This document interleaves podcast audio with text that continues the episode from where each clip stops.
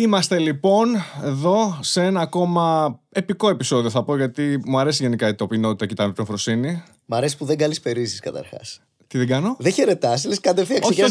Είμαστε εδώ. Είσαι πω, τόσο της νέας γενιάς. Είμαι πολύ new age. Βλέπεις τώρα βαρετά πράγματα, εισαγωγές, όχι, τα κόβουμε όλα. Καλώς ήρθατε, παιδιά μου, στην εκπομπή Reality Checks. Νούμερο. Με τον Γιώργο Ζαχαρόπουλο. Νούμερο, επεισόδιο. Πες στη τύχη. 14. Έτσι νομίζω. Θα έλεγα 12. Αλλά εντάξει, καλά είναι. 14. Μ' αρέσει, είναι ο αριθμός του Τυριάν Ρίπου είχε. Σήμερα και στην Ομάκιους. Ακριβώς. Και θα μιλήσουμε. Για φιλοσοφικά. Θα πάμε σε φιλοσοφικά χωράφια σήμερα, φίλε. Θα είμαστε φοιτητές που πίνουν κρασιά 2 η ώρα το βράδυ. Μεσημέρι όμως. Ναι, και καφέδες. Και καφέ. Αλλά θα κάνουμε τέτοιου τύπου κουβέντα. Πολύ ωραία. Λοιπόν, για αρχή, είχα στο νου μου, είναι αυτό που σου λέγα. Είχα στο νου μου να μιλήσουμε για τεχνολογία στα άκρα, τύπου. Πάμε τώρα 70 χρόνια μπροστά, 100 χρόνια μπροστά. Πώς θα είναι η φάση? Transhumanism. Κάπως έτσι. Homo Deus. The Matrix. The Matrix, ακριβώς. Και φιλοσοφία. Επομένως, αν πάμε φιλοσοφία στα άκρα, αν πάμε τεχνολογία στα άκρα, νομίζω έχουμε ένα Matrix. Ακριβώς.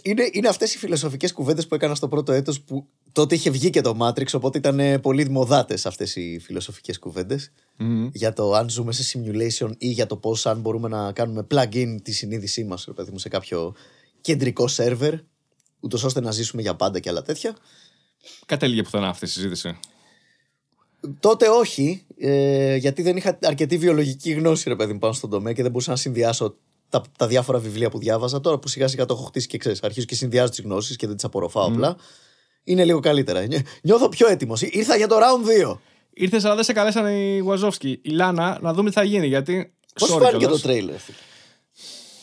Έλα, τώρα να το σχολιάσουμε τώρα λίγο. Ας ξεκινήσουμε με κάτι πιο light. Με κάτι light και μετά πάμε λίγο στη βαριά βιομηχανία. Δεν ξέρω, εσύ τι σκοπό έχεις να ξεκινήσεις, παιδί μου, κατευθείαν με Homo Deus ηλικία? Όχι, cool. Πάμε μάτρικ. Όχι, είχα σκοπό να πάει όπως πάει το flow. Οπότε μια χαρά. Κλασικά, reality checks. Ναι, παιδί, πλέον το έχουμε μάθει. Κοίταξε. Ακριβώς. Να ξεκινήσω από τα μέρη, να βρω κάποια που μου άρεσαν και μετά να πάω στα τζούσι που δεν μου άρεσαν. Ναι. Μπας και βρεις και κάτι που να μου άρεσε και εμένα. Ναι. Έχει τον Κιάνου Ριβς. Ο οποίος είναι ίδιος ο Τζίζους αυτή τη φορά. Πάντα είναι καλό αυτό. Ναι. Είναι αξιόλογος τοπίος, οκ, και τα λοιπά. Ίδιος ο Τζον Γουίκ γενικά στη φάση του και στην κόμωση και στα όλα του. Ναι, δεν ξέρω γιατί. Φαίνεται κάποιες σκηνές, έτσι όπως δείχνει, να έχει ένα κάποιο ενδιαφέρον. Ωραία, άστο, ξέρεις τι, είναι το ίδιο πράγμα. Το ίδιο πράγμα με το πρώτο. Δεν είδα αυτό ούτε μισό καινούριο πράγμα. Όχι. Τίποτα, μαλάκα. Όχι. Το Matrix είναι το ορόσημο του. Ακόμα και τα sequel του, καλός ή κακός, σου εισάγανε καινούρια πράγματα και ξέρεις, potentially mind-blowing. Ο σκοπός τους ήταν να είναι mind-blowing. Αν το πετυχαίνανε τώρα, αυτό εξαρτάται από το θεατή και το πόσο καλά το βάλανε επί της οθόνης, κυρίως για τα sequel μιλάω. Αλλά τουλάχιστον κάνανε απόπειρες. Ναι. Πάντα είχαν κάποια θέματα. Στο πρώτο προφανώς ήταν το simulation. Στο δεύτερο ήταν αυτά που έλεγε ο αρχιτέκτονας, τόσο αποτυχημένα, αλλά αυτά που έλεγε ήταν πολύ καλά, ρε παιδί μου, σαν story. Ότι στην ουσία του είπε ότι όλο αυτό το αναρχοπράμα που κάνετε, το fight the power και fight the machines, θέλω να ξέρεις, είναι η 8η φορά που γίνεται. Όλο αυτό είναι και αυτό μέρος του simulation. Όλη αυτή η επανάσταση που πουλάτε με τα δερμάτινά σας και τα λοιπά, εμείς την έχουμε σχεδιάσει. Είσαι σαν το εξαρχιωτάκι που πάει και ψωνίζει, ρε παιδί μου, στο hot topic, ας πούμε, και νομίζω ότι πουλάει επανάσταση. Μας ανήκει το μαγαζί που πήρες την μπλούζα σου. Simulation στο simulation, δηλαδή. Ναι, ρε παιδί μου, οπότε στην ουσία πήρε ο αρχιτέκτονας. Είναι τεράστιο plot twist, μαλάκα, αυτά τα 5 λεπτά με τον αρχιτέκτονα, αλλά είναι τόσο κακά δοσμένα που δεν στο περνάει. Να σου πω ότι στην ουσία ο Νίος συνειδητοποιεί ότι όλος αυτός ο αγώνας είναι για τον τίποτα. Κοίταξε, αυτό που καταλαβαίνω εγώ είναι, δυστυχώς, εμένα δεν μου άρεσε η δεύτερη ταινία. Και γι' αυτό δεν είδα και την τρίτη. Ενώ έπεισε η Μόνικα Μπελούτσι που λέω οκ. Δεν το είδα. Μ' αρέσει, έχω δυναμία. Υπάρχουν και τσόντες που μπορείς να. Που αντί να είναι 5 λεπτά η Μόνικα Μπελούτσι, είναι όλη την ώρα, ας πούμε, κάποια αντίστοιχη. Ναι, θα μπορούσαν, ή κάποια που της μοιάζει πάρα πολύ. Εντάξει, ήταν ένα έξτρα, ρε παιδί μου, ότι τι δουλειά έχει η Μόνικα Μπελούτσι στο Matrix. Αυτό με εξέταρε λίγο η ιδέα. Ποτέ δεν ήμουν τέτοιος τύπος. Παρ' όλα αυτά, νομίζω ότι απλά δυστυχώς, ενώ είναι πολύ καλή η αρχική ιδέα και όλο το κόνσεπτ, κάποια στιγμή όλοι κατάλαβαν ότι αυτό δεν οδηγεί πουθενά. Ναι, δηλαδή, το Matrix έπρεπε να είναι μια ταινία. Τι θα γίνει. Ναι. Γι' αυτό, εκεί θέλω να καταλήξω. Γι' αυτό πλέον και το Matrix 4, ή όπως το βαπτίσουν τέλος πάντων, ξέρω εγώ, Reloaded, Resurrection, whatever. Νομίζω ότι απλώς ξέρουν ότι δεν μπορούμε να το πάμε κάπου αλλού. Πάμε πάλι από την αρχή και λίγο διαφορετικά, ίσως. Από ό,τι έχω καταλάβει, γιατί κλασικά με το που έκανα stories που αντέδρασα ψιλοαρνητικά γενικά στο τρέιλερ, κατευθείαν μπήκανε κόσμος να το υπερασπιστεί, αλλά δεν μπήκε να το υπερασπιστεί, ρε παιδί μου, με movie criteria. Μπήκε να το υπερασπιστεί με το αν βγάζει νόημα όσον αφορά την πλοκή. Σου λέει ότι μάλλον είναι prequel ή κάτι τέτοιο.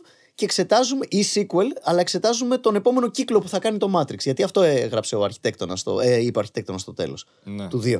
Ότι νομίζεις, ναι, ότι είσαι εκλεκτός, στην πραγματικότητα είσαι ο 7ος ή 8ος, ξέρω εγώ, εκλεκτός. Όλο αυτό το πράγμα δυστυχώς είναι γκλιτσάκι του συστήματος που πρέπει να κάνει αυτή τη λούπα. Και κάθε φορά γίνεται. Οπότε στην ουσία μου είπαν ότι μάλλον εξετάζουμε την επόμενη ή την προηγούμενη αντίστοιχη εκλεκτός λούπα. Και τι νόημα έχει, ναι. Ναι, okay, το εξήγησες, ρε παιδί μου, μπράβο. Still sucks. Όχι, όχι.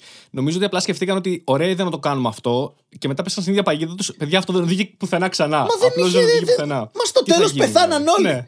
Ωραία, στο τέλος του Revolution. Spoiler alert παρεπιπτόντως, αλλά στο τέλος του Revolutions ο Νίο πεθαίνει, η Trinity πεθαίνει, ο Agent Smith πεθαίνει. Όλοι πεθαίνουν. Το Matrix ψιλοσβήνει, ρε παιδί μου, και έρχονται σε συμφωνία με τους ανθρώπους τους ελεύθερους. Οπότε σπάνε αυτή τη λούπα. Την οχτάρα και σου λέει ότι δεν θα ξαναγίνει αυτό. Μόνο όσοι επιλέγουν να είναι μέσα στο Matrix είναι, όσοι επιλέγουν να είναι εκτός Matrix είναι στη Zion. And they lived happily ever after. Το έχουν κλείσει πάρα πολύ definitively. Ναι, ότι δεν αφήνει περάθυρο ότι θα γίνει κάτι άλλο. Ναι, οπότε έπρεπε να το στριμώξεις ούτως ή άλλως. Δηλαδή, ακόμα και εξήγηση να μου βρεις, η εξήγηση θα είναι τραβηγμένη από τα μαλλιά. Ναι. Πώς αναστείς τον Νίο χωρίς να είναι prequel. Γιατί άμα είναι prequel, πρέπει να μου εξηγήσεις γιατί έχουν γεράσει όλοι τόσο. Θα μου πεις, OK, είναι το residual self-image, το οποίο κάθε φορά διαλέγεις να είσαι διαφορετικός. Όταν είσαι μέσα στο Matrix, παιδί μου, η εμφάνισή σου δεν έχει σχέση με το πώς είσαι μέσα στην πραγματική pod, εκεί πέρα που σου έχουν τα τέρατα, οι μηχανές. Οπότε μπορεί να το εξηγήσουν. Και πάλι να το εξηγήσεις είναι φτηνό. Δεν είναι λόγος, είναι δικαιολογία. Και αισθητικά καθόλου. Δεν είναι Matrix, δεν είναι Matrix. Αισθητικά είχε πολύ ζεστά χρώματα. Σαν Marvel movie ήταν. Ναι, είχε πολύ ζεστά χρώματα. Δεν είχε το πράσινο μαύρο που περίμενα, τη λίγο τη μιζέρια που ήθελα. Παραδοσιακές λήψεις. Έχει παρκέ, ρε φίλε. Δεν περίμενα να δω παρκέ. Πραγματικά αυτό με βάζει σε φάση. Τι μου χαλάει σε αυτό το πλάνο. Α, το παρκέ είναι. Δεν ξέρω. Ήταν ένα τρέντικο loft. Δεν ξέρω. Απλά έχει γίνει της μόδας τελευταία στο Hollywood και στις ταινίες να έχουν λίγο πολύ αυτή την αισθητική.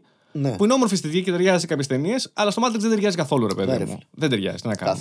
Θες να κάνεις κάτι άλλο. Είναι λίγο η παλέτα χρωμάτων του Michael Bay που είναι ωραία και ζωηρή και χαρούμενη και τέτοια, που ταιριάζει πάρα πολύ σε Michael Bay movies, ρε παιδί μου, και την αγαπάμε. Αλλά σε ταινία Matrix δεν ταιριάζει καθόλου. Λοιπόν, θα σου πω ποια είναι η τελική μου άποψη. Δεν θα έπρεπε να υπάρχει Matrix. Εδώ, να το βάλουμε εδώ. Δεν θα υπάρχει. Επόμενη ταινία. Τωρινή. Τελείωσε το Matrix. Έπρεπε να τελειώσει στην πρώτη ταινία για κάποιο λόγο, θα το τραβήξατε, οκ.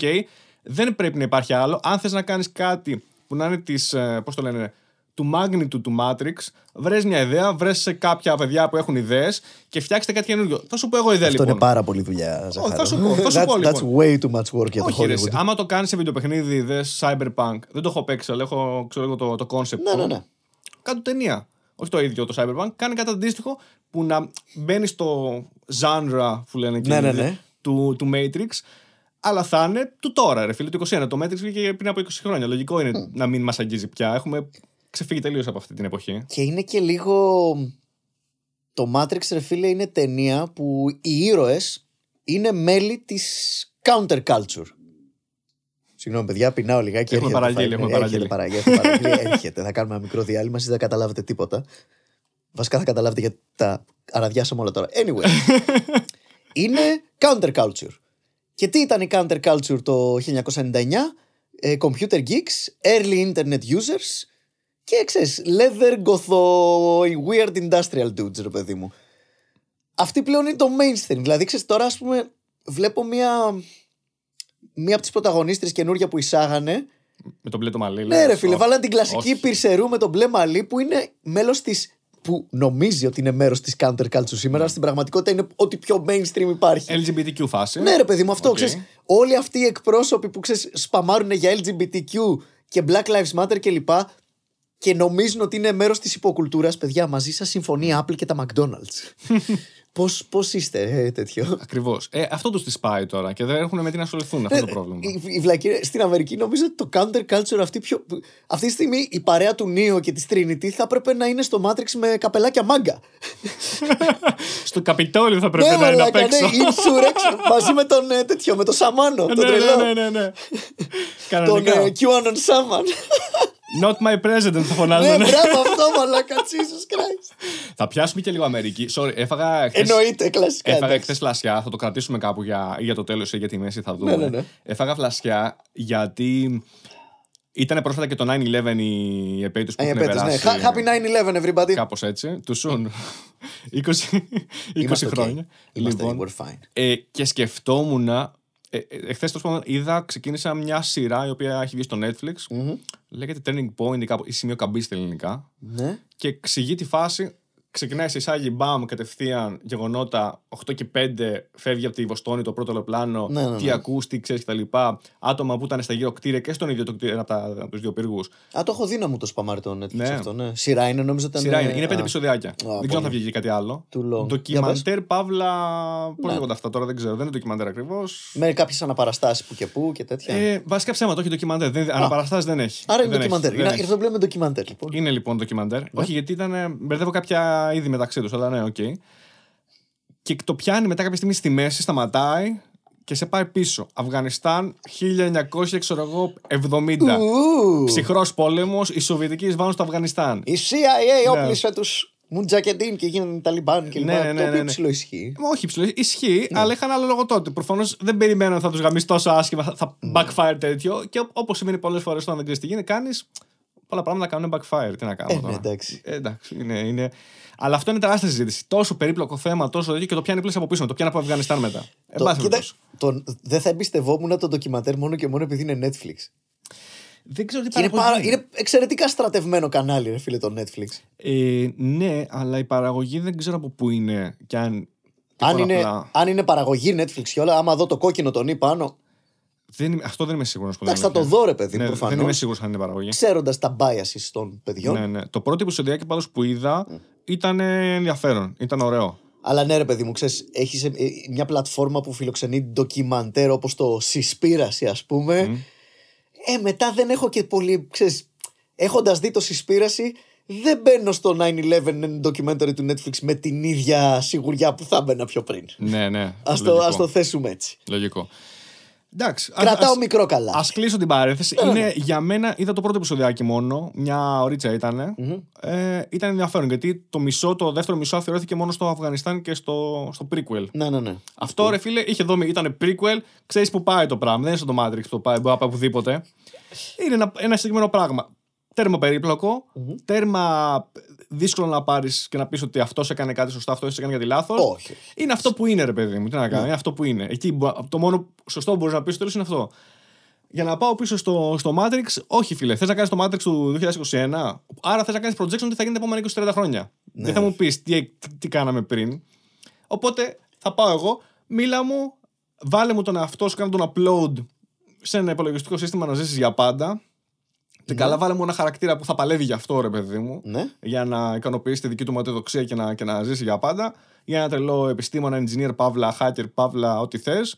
Που πάει κόντρα, ξέρω εγώ, σε οτιδήποτε υπάρχει τώρα, το οποίο θα το. Προφανώς δεν θα το θέλανε, θα τους φαίνονταν ανήθικο οτιδήποτε. Ναι. Και κάνει έναν άνθρωπο να γίνει κάτι μεταξύ Terminator και δεν ξέρω τι. Νίο, ο οποίος θα γίνει ο πρώτος άνθρωπος που θα ζει για πάντα. Ο πρώτος transhuman, ας το πούμε. Ναι, κάτω έτσι. Κάνε κάτι τέτοιο. Κάτι τέτοιο, ναι.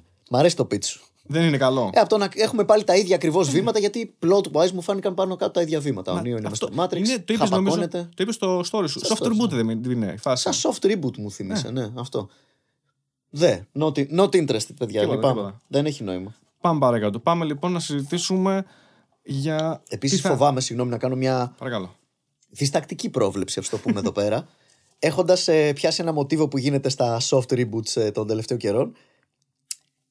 Έχω την εντύπωση ότι ο Νίο θα πάρει backseat, θα πάρει δεύτερη τέτοια και θα πλασάρουν ότι η Trinity είναι the one. Because strong female, bla bla bla bla. Boom. Και θα ρίχνει και μικρόφωνα. Soft πρόβλεψη. Η οποία η κοπέλα, η Trinity που κάνει ηθοποιός που είναι. Η Carrie Ann Moss εννοείς, ναι. Την έχεις δει κάπου αλλού, γιατί εγώ δεν την έχω δει. Μεμέντο. Στο Μεμέντο ήταν πολύ καλή. Δεν τη θυμάμαι. Και δεν θυμάμαι καμία άλλη ταινία. Ξέρεις, καμιά δυο ρε παιδί μου, κάτι τέτοιο. Ναι. Δεν είναι The Matrix. Και θα μπορεί να είναι καλή ηθοποιός, ρε φίλε. Θα μπορούσε να είναι πολύ τακτική character actor. Να είναι από εδώ και από εκεί, αλλά δεν ξέρω γιατί. Μπράβο, ήθελα να ρωτήσω. Για ποιο λόγο δεν παίζει κάπου αλλού. Μπορεί να παίζει κάτι παρασκηνιακό. Ή σειρές ή οτιδήποτε. Δεν την έχω δει ούτε κι εγώ. Δεν άμαλα κανένα. Κλείνουμε την παρένθεση. Συνεχίζουμε. Οπότε λοιπόν θα σε πάω στο επόμενο. Ταξίδεψε με, Ζαχαρό. Τώρα θα σε πάω κάπου αλλού. Θέλω να αφήσει αναστολές. Πρέπει να έρθει το φαΐ όμως. Θα έρθει σε λίγο, πιστεύω. Πάμε, ναι. 5 λεπτάκια δεν μπορεί. Δεν είναι λοιπόν. Αφήνω αναστολές πίσω. Ναι, ναι. Είμαστε... Και θα κάνουμε μετά ένας εγκλυκόζες. Γυμνή στο δρόμο. Να συνεχίσουμε. Παναγία μου. Λοιπόν, έλα, can you do me a favor, μπορείς να έρθεις λίγο πιο κοντά. Ναι, βέβαια. Ναι. Θα μου πεις κάποιο μυστικό. Όχι, έχει στο μικρόφωνο μόνο. Εντάξει. Εκεί, μπράβο. Θέλω να σε ακούω εδώ. Ωχ, Θεέ μου, θα κάνουμε βραδινό ραδιόφωνο πάλι. Και τώρα θα περάσουμε στο επόμενο κομμάτι. Please, no! Ταξιδέψει με την μαγευτική Πανσέλινο. ASMR, τα σάλια μου. Γιατί το κάνουν ακόμα αυτό, δεν έχει βγει από τη μόδα πια αυτό. Γιατί είναι αυτόματα τρόπος να κάνεις τη φωνή σου πιο σεξι και οι άνθρωποι δεν έχουν τρόπο να είναι σεξι με τα λεγόμενά τους, οπότε βασίζονται σε ηλεκτρονικό εξοπλισμό και τα malfunctions. Πάλι ανοίξεις παρένθεση, μαλάκα Ζαχαρό. Θα πάω, παιδιά, αλλά... Ζητώ συγγνώμη. Συγγνώμη, απλώς τώρα γιατί το θυμήθηκα. Καλώς ήρθατε στο Reality Checks. Ο άνθρωπος δεν ψήθηκε να τα φέρει. Παρένθεση στην παρένθεση. Σας τα φέρνω εγώ. Ευχαριστούμε. Κάτσε, το δικό σου λεπτό. Α, ναι, είναι και το δικό μου. Ωραία, ωραία, μισό λεπτό. Τώρα, μη φύγεις. Τον δικό σου. Ο τύπος παίζει να το άφησε απλά το πράγμα και να φύγε. Καλή ώρα, παιδιά. Καλύτερα. Τώρα μπορώ να πιω καφέ σαν άνθρωπος. Ωραία. Λοιπόν, εγώ θα συνεχίσω να μιλάω. Εσύ μπορείς να συνεχίσεις να τρως και να ακούς. Είναι τόσο casual το podcast του. Είναι πιο casual, δεν πεθαίνεις. Είναι η φάση. Συγγνώμη γι' αυτό. Ξέρεις ποια είναι η πιο γνωστή σκηνή στο JR, στο Joe Rogan. Που έγινε, ξέρω εγώ, παντού, viral κτλ. Η σκηνή που είναι με το Musk. Και την πίνουν. Ναι, και του πασάρει, ξέρω εγώ. Την πασάρει ο κακός. Η ελληνική version. Ναι. Η ελληνική version ρεαλιστικά, έτσι. Δεν θα πάμε να σου κάνουμε τώρα εμείς ότι είμαστε Hollywood και έχουμε καλεσμένο και είμαι εγώ και. Όχι, ρε φίλε, εμείς αυτό θα κάναμε. Άλλες κλίμακες. Ή πιτόγιος το πολύ πολύ να σου πάσαρα εγώ. Αυτό. Τι να σου πασάρω τώρα δηλαδή, δεν γίνεται εδώ πέρα. Τι να κάνω. Chains δεν έχω, τράπερ δεν είμαι, τι να σου πασάρω εδώ πέρα πράγμα. Δεν γίνεται. Ήθελα να πω ότι. Ναι, να συνεχίσω. Τι έλεγα. Α, για το late. Για τη φωνή αυτή τη φωνή. Α, ναι, μπράβο, ναι, σωστά. Την πολύ. Ακριβώς. Άκουγα audiobook. Αλλά θέλω πολύ να διαβάσω και το βιβλίο και στο προτείνω άμα θέλω να σου στείλω το link για το audiobook. Από Chris Voss. Ακούω, συνέχισε το φαγητό. Chris Voss, πρώην FBI negotiator, ο οποίος ο Θεούλης έχει κάνει τώρα ειδική. Το έχει αφήσει λίγο το επάγγελμα. Ήταν hostage negotiation, δηλαδή όταν υπήρχαν καταστάσεις σε τράπεζες που είχαν ο Μύρος κτλ. Έμπαινε ρε παιδί μου. Νομίζω ξέρει ο κόσμος το τέτοιο. Δεν έχετε δει. Ταινίες, ξέρω, εκεί, ναι, early 2000s ήταν πολύ της μόδας ο hostage negotiator. Πάντα για κάποιο λόγο μου δημιουργούσε μια ταραχή και δεν μπορούσα να δω αυτές τις ταινίες. Τις λατρεύω. Ναι. Δεν μπορούσα. Τις λατρεύω. Δεν μπορούσα. Ή επεισόδια πολλές φορές σε ωραίες σειρές τύπου ή αστυνομικές ή house κτλ. Που υπήρχε κάποιο επεισόδιο που ήταν hostage κατάσταση, που θα υπήρχε ένα τέτοιο επεισόδιο, μου δημιουργήσε ένα awkwardness περίεργο. Okay. Να το πω. Δεν ξέρω γιατί. Cool. Ναι, άλλο αυτό, εντάξει. Λοιπόν, ο τύπος λοιπόν ήταν expert σε αυτό. Είχε γίνει expert και είχε αναλάβει πολλές υποθέσεις. Και κάποια στιγμή κατάλαβε ότι αυτού του τύπου οι συνδιαλλαγές και ο οποιοσδήποτε τρόπος να πετύχεις αυτό που θέλει να πετύχεις, τέλος πάντων, δεν έχει να κάνει μόνο για αυτές τις περιπτώσεις, αλλά παντού στη ζωή. Ναι, οκ. Okay. Οπότε μετά το πήγε στο business κομμάτι. Cool. Και έγραψε βιβλίο, έκανε audiobooks κτλ. Για να μην σταυρολογώ, φτάνουμε στη. Είναι πολύ ενδιαφέρον. Ωραίο κονσεπτάκι, ναι. Είναι πάρα πολύ ενδιαφέρον γιατί επί της ουσίας αυτό που σημαίνει ότι δεν θα κοροϊδέψεις τον άλλον, απλώς θα χρησιμοποιήσεις κάποια εργαλεία συγκεκριμένα που ανταποκρίνομαστε όλοι μας, γιατί είμαστε όλοι άνθρωποι, και θα καταφέρεις να βρεις μια κατάσταση στην οποία επομένως θα βοηθήσεις. Κατά μία έννοια. Δεν είναι ότι πας να κοροϊδέψεις ακριβώς ή να πετύχεις απαραίτητα το δικό σου. Ναι, μεν έχεις και εσύ το δικό σου συμφέρον και θα σου το πασάρεις σίγουρα. Αλλά το να μην καταφέρετε να κάνετε ένα κακό deal είναι κακό για όλους. Ναι. Κατάλαβε. Δηλαδή, αν εγώ ας πούμε είμαι με την κοπέλα μου και της λέω, μου λέει σήμερα θα πάμε σε ένα πάρτι φίλους μου κτλ. Είναι πολύ καλό πάρτι, πρέπει να ντυθείς καλά. Και της λέω, okay, θα βάλω εγώ τα καφέ μου παπούτσια. Όχι, πρέπει να βάλεις μαύρα. άμα το βρούμε halfway, θα πρέπει να βάλω ένα μαύρο και ένα καφέ. Και έτσι χάνουμε νομίζω και δύο, γιατί θα έρθω σαν καραγκιόζης ντυμένος. Ναι, ναι, ναι, κατάλαβα. Okay. Οπότε δεν γίνεται να το βρούμε halfway. Οπότε εκεί πρέπει να υπάρχει κάποιος, ή και οι δύο ιδανικά, ναι, που να είναι καλοί στο να μπορούν να επικοινωνήσουν και να βρουν ποια είναι η βέλτιστη λύση για την περίπτωση. Αυτό, ναι. Από τη στιγμή που θα υποχωρήσει κάποιος, να δούμε ποια από τις δύο υποχωρήσεις θα κοστίσει λιγότερο στη διάδα, μπράβο, στο σύστημα. Ναι. Και τελικά τι θέλουμε να πετύχουμε. Και ο τύπος λέει ότι ένας από τους βασικούς τρόπους, γιατί λέει, το α και το ω είναι ο τρόπος σε αυτό που θα πεις, όχι απαραίτητα τι θα πεις. Όταν μιλάς με αυτή τη φωνή, δηλαδή σηκώνει το ακουστικό. Θα χρειαζόμουν τις συμβουλές του για το Instagram μου. Ναι, ναι, σηκώνει το ακουστικό και είναι σε φάση late night DJ voice. Γεια σας, είμαι ο Chris, ναι, και είμαστε εδώ για να πούμε τι μπορούμε να κάνουμε για την περίπτωσή σας. Και ποια είναι η χρησιμότητα λοιπόν αυτής της φωνής κατά το μάτι. Ότι ούτως ή άλλως αυτό πρέπει να το κάνεις, γιατί ηρεμεί κατευθείαν τον άλλον. Τον καλμάρι. Εμένα με κνευρίζει γιατί μου θυμίζει νυχτερινό ραδιόφωνο. Ναι, όχι τόσο περίπου. Δηλαδή, αν έχω πιάσει ο Μύρους ποτέ, αν ποτέ πιάσω ο Μύρους. Και έρθει με radio voice, τελείωσα. Έχω ήδη εκτελέσει τον πρώτο όμηρο. Λοιπόν, τον έχω εδώ. Άμα συνεχίσεις με αυτή τη φωνή. I dare you, motherfucker. I double dare you. Έτσι. Όχι, αυτός λέω ότι. Όχι τόσο πολύ προσποιητά όπως το κάνω εγώ τώρα, αλλά αν μιλάς σε έναν ήρεμο τόνο και όχι σε έναν τόνο που έχεις πρόδειλη ότι. Αυτό είναι φυσιολογικό. Στα λογικά πλαίσια καταλαβαίνω τι λέει ο άνθρωπος. Ναι, και αυτό ίσως το παρατηρήσεις πολλές φορές και σε πολιτικούς, σε δημόσιες ομιλίες που το κάνουν. Ναι, ναι, ναι. Είναι πολύ κλασικό τέχνασμα δηλαδή. 11 Σεπτεμβρίου λοιπόν. Ναι. Matrix λοιπόν. Ναι, πάμε πίσω. Τώρα κλείνουμε την παρένθεση, κλείνουμε την αγκύλη, κλείνουμε το άγκιστρο και πάμε. Πάμε. Εμφολευμένες λίστες κτλ. Πραγματικά. Λοιπόν. Οπότε πάμε να δούμε, να εξερευνήσουμε τι θα μας φέρει η ακραία τεχνολογία μπροστά μας. Και υπάρχουν δύο trends αυτή τη στιγμή που είναι πάρα πολύ hot. Στρώσε μου. Set them up and knock them down. Ναι, ναι, ναι. Το πρώτο είναι, εντάξει, που το ξέρει όλος ο κόσμος, είναι το AI, machine learning. Είναι πολύ καραμέλα, έχει γίνει αυτός ο όρος. Δηλαδή. Τύπου, νευρονικά δίκτυα. Δηλαδή, φτιάχνουμε ρομποτάκια, έτσι, όπως η Google ή όπως η Facebook ή όπως οτιδήποτε, οι οποίες προσπαθούν να μιμηθούν ανθρώπινες διεργασίες. Παράδειγμα, το να αναγνωρίζεις ότι αυτό είναι αυτοκίνητο μέσα στην αυτογραφία. Ναι. Δεν μπορείς να εξηγήσεις τι είναι αυτό ακριβώς, τι εννοώ.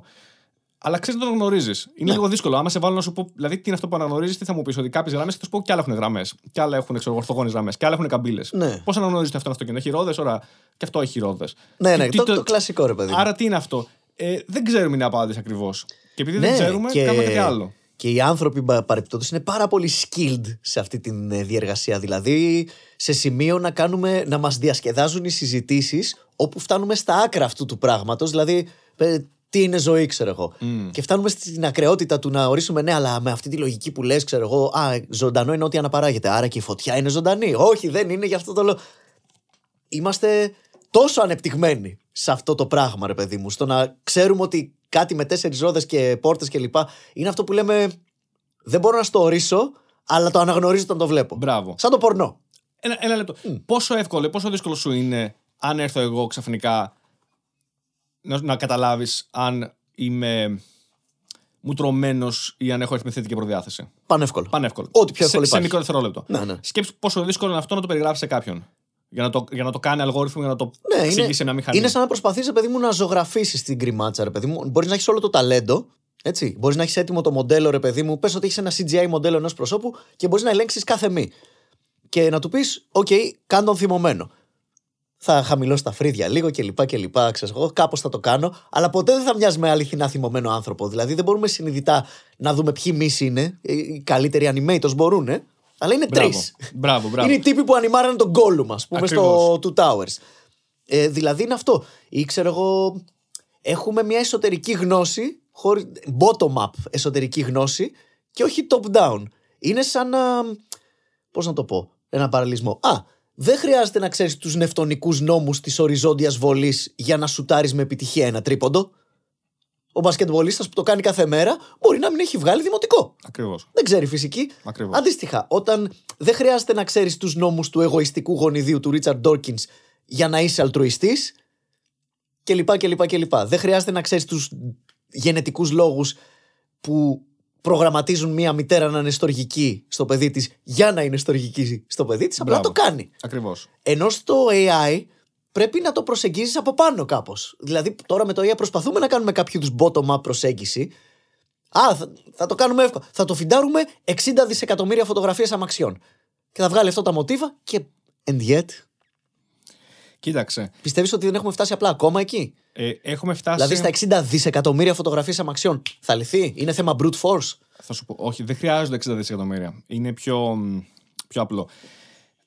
Γιατί μετά μπαίνει και ο όρος, λέγεται overfitting. Τι σημαίνει αυτό? Όταν εκπαιδεύσεις ένα μοντέλο. Γιατί ένα μοντέλο εκπαιδεύεις. Απλώς δεν ξέρεις τι είναι αυτό το μοντέλο ακόμα μαθηματικά. Αυτό είναι το πρώτο από κάτω. Είναι στην λίγο... περίπτωση του AI. Του AI, του machine learning συγκεκριμένα. Ναι.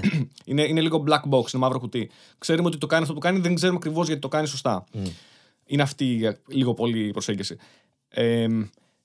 Μπορούμε να εκπαιδεύσουμε για απλά πράγματα, όπως το να γνωρίσει ένα αυτοκίνητο ή ότι υπάρχει γάτα ή υπάρχει πρόσωπο, όπως βλέπεις πλέον τώρα και σου λέει ότι τον ξέρεις αυτόν. Ή πλέον στις φωτογραφίες, άμα δεις τον Google Photos, ξέρει ότι κάποιος που έχει φωτογραφίες συχνά λέει ότι μήπως είναι αυτός στη φωτογραφία. Δεν ξέρω τι έχει δει. Ή μπορείς να αναζητήσεις φωτογραφίες σου με βάση πρόσωπα πλέον, συγκεκριμένα, φίλους σου. Θέλω να μου βρεις όλες τις φωτογραφίες με αυτόν τον φίλο μου. Είναι εκπληκτικό αυτό. Στην πραγματικότητα, το Google εκείνη την ώρα δεν σε ρωτάει μήπως αυτός στη φωτογραφία είναι αυτός ο άνθρωπος. Σου λέει μήπως αυτό το μοτίβο ματιών και μύτης και στόματος που βλέπω σε αυτή την συλλογή πίξελ που εσείς λέτε φωτογραφία μοιάζει περισσότερο σε αυτές εδώ τις συλλογές ματιών και μύτης και τριγωνικών χαρακτηριστικών. Ακριβώς. Δεν το χωνεύει, δεν υπάρχει εσωτερήκευση της γνώσης. Je ne sais quoi. Ναι.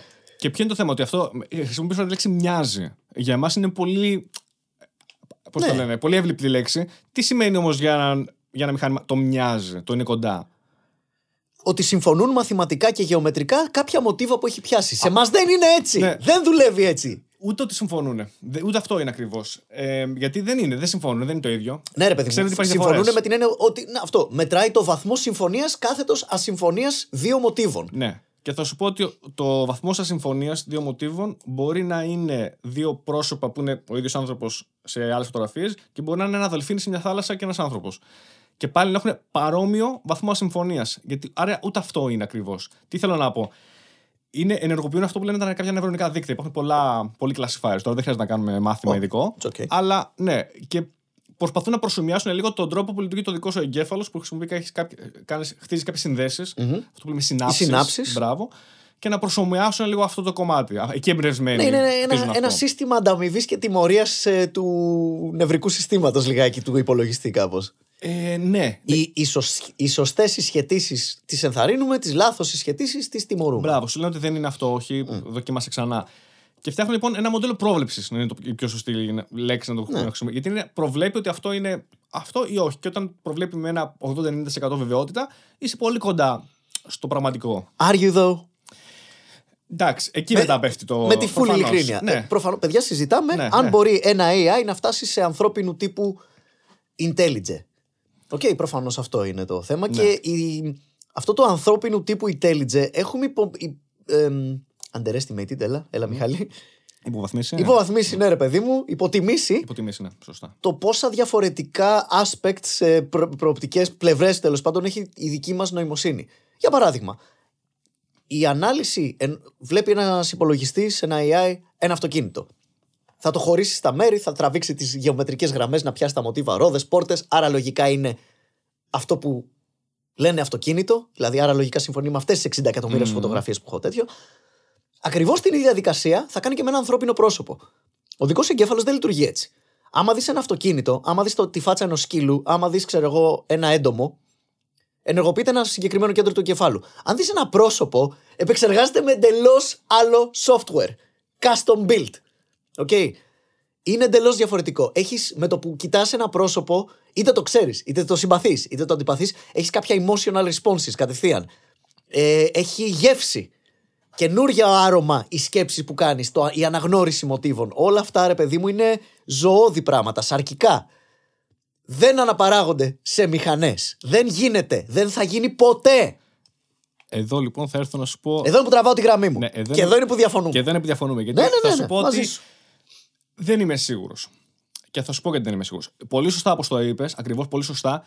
Εμείς, σαν άνθρωποι, και ο ανθρώπινος εγκέφαλος ειδικά, είναι εξαιρετικά περίπλοκος. Έχει πάρα πολύ μεγάλο όγκο δεδομένων. Αυτή τη στιγμή δεν έχουμε την τεχνολογία ούτε καν κοντά στο να μπορούμε να την επεξεργαστούμε και να την αποθηκεύσουμε σωστά αυτή την πληροφορία που έχει ο ανθρώπινος εγκέφαλος. Εγώ σου λέω ότι έστω και έχουμε, ρε φίλε. Σου λέω, το πάμε θεωρητικά. Έστω τα έχουμε όλα αυτά. Θα πάω εκεί. Αυτό που σου περιγράψα πριν, η αναγνώριση ενός μοτίβου, είναι απλά ένα feature από τα εκατομμύρια features που έχει ο δικός εγκέφαλος. Ναι. Και όλα αυτά τα εκατομμύρια features προσπαθούμε να τα κωδικοποιήσουμε κάπως σε ένα AI. Σε ένα αυτοματοποιημένο μηχάνημα. Ναι. Όπως θες να το πεις. Ναι, αυτό που δεν μπορείς να κωδικοποιήσεις είναι, για παράδειγμα. Κάτσε λίγο να πάω λίγο πίσω. Ναι. Αναγνώρισες πολύ σωστά, συμφώνησες μαζί μου ότι αλλιώς αναγνωρίζεις ένα πρόσωπο, αλλιώς αναγνωρίζεις ένα αμάξι. Μπράβο. Και διάφορα ψυχα αντικείμενα. Ναι, ναι. Γιατί? Είναι όπως το είπες εσύ. Ποια είναι η αιτία που εμείς οι άνθρωποι ανταποκρινόμαστε με εντελώς διαφορετικό hardware στα πρόσωπα άλλων ανθρώπων? Ωραία. Ποιος όσον αφορά τα πρόσωπα και ειδικά τις εκφράσεις. Γιατί το έχουμε αυτό το feature? Θα σου πω κάτι που έχω διαβάσει, δεν είναι δικό μου δηλαδή. Είναι γιατί εξελικτικά λειτουργήσε έτσι. Έπρεπε άμεσα. Είμαστε ζώα γέλης. Έπρεπε άμεσα να αντιδράσεις το αν άλλος έχει τεχνικά ή φιλικά απέναντί σου, γιατί ήταν θέμα επιβίωσης. Γιατί? Γιατί ήταν θέμα τι? Επιβίωσης. Ακριβώς. Τι ενεργοποιείται λοιπόν? Ultimately, όταν βλέπεις ένα ανθρώπινο πρόσωπο, ενεργοποιούνται όλοι αυτοί οι μηχανισμοί. Fight or flight. Ναι, ναι, ακριβώς. Πόσο χρήσιμος θα είναι αυτός ο άνθρωπος, αυτό το πρόσωπο στην κοινωνική μου εξέλιξη ή στο κοινωνικό μου standing, στο social hierarchy κλπ. Πάρα πολλές σιωπηλές και υποσυνείδητες σκέψεις που έχουν να κάνουν αποκλειστικά με τι? Με την επιβίωσή σου και με την αναπαραγωγή σου. Δύο παράγοντες που δεν μπορείς να προγραμματίσεις ένα μηχάνημα. Δεν μπορεί να έχει το φόβο του θανάτου. Δεν μπορεί να έχει το φόβο του θα πεθάνω χωρίς παιδιά. Να επηρεάζει κυριολεκτικά κάθε πτυχή της ζωής. Και ναι, φίλε μου, ακόμα και το αν θα πάρεις να πάρεις φρέντο ή φραπέ, εν μέρη επηρεάζεται από το ένστικτο αυτοσυντήρησής σου. Όλα. Αποφάσεις. Δεν μπορεί. Αυτό είναι μεγάλες. Ένα τεράστιος παράγοντας. Αλλά εκεί είναι που σου λέω πάλι εγώ που, ας πούμε, όχι ακριβώς διαφωνώ, κρατάω μια επιφύλαξη. Τι θέλω να πω?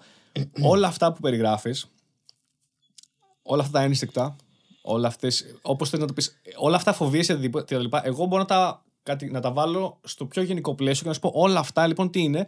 Αλγόριθμοι, διεργασίες, χημικές διεργασίες, βιολογικές διεργασίες, σε διάφορες υποκατηγορίες, αλλά τελικά, σε τελική ανάλυση είναι όλα αλγόριθμοι και όλα, θεωρητικά μιλώντας, θα μπορούσαμε να φτιάξουμε μοντέλα μαθηματικά που να τα περιγράφουν.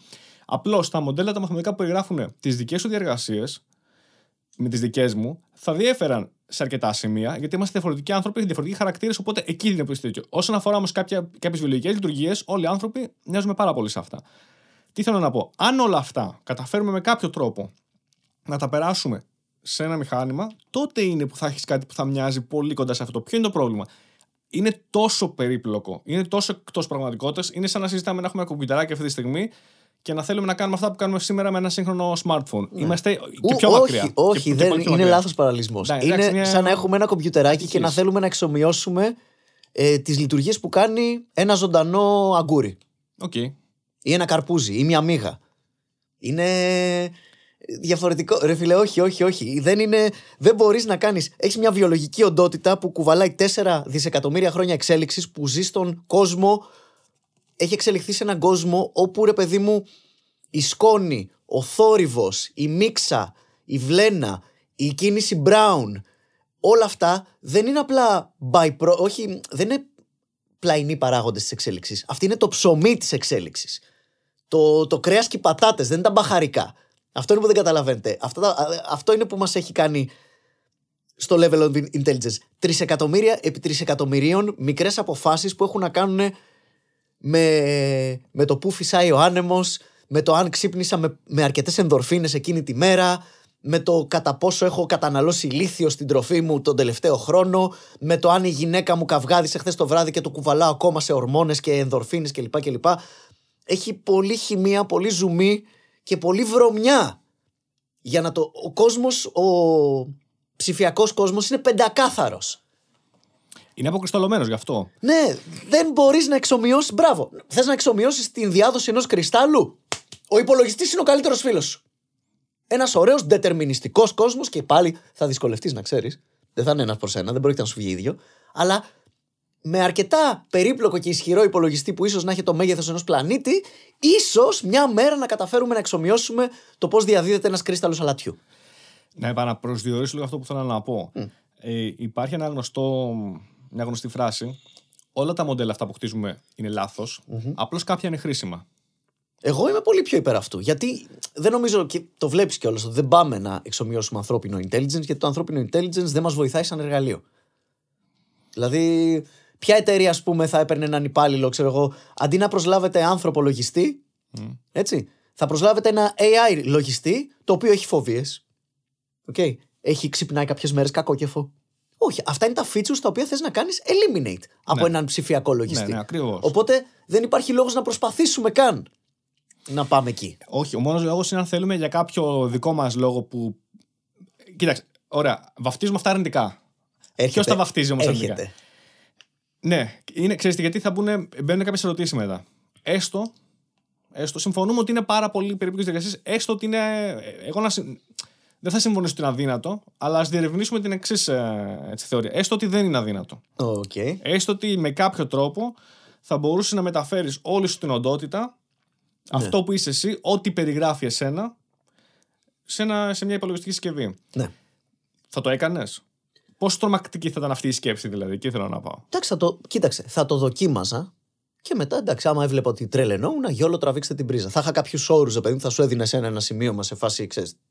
Άμα σας πω τραβήχτε την πρίζα, τραβήχτε την. Γιατί κατά πάσα πιθανότητα θα τρελαινόμουν. Δεν γίνεται ένα on το οποίο έχει φόβο του θανάτου κλπ. Και όλα αυτά που ανέφερα πριν, ξαφνικά να μπει σε μια κατάσταση που είναι αθάνατο και μπορεί να ζήσει κυριολεκτικά εκατοντάδες χιλιάδες χρόνια.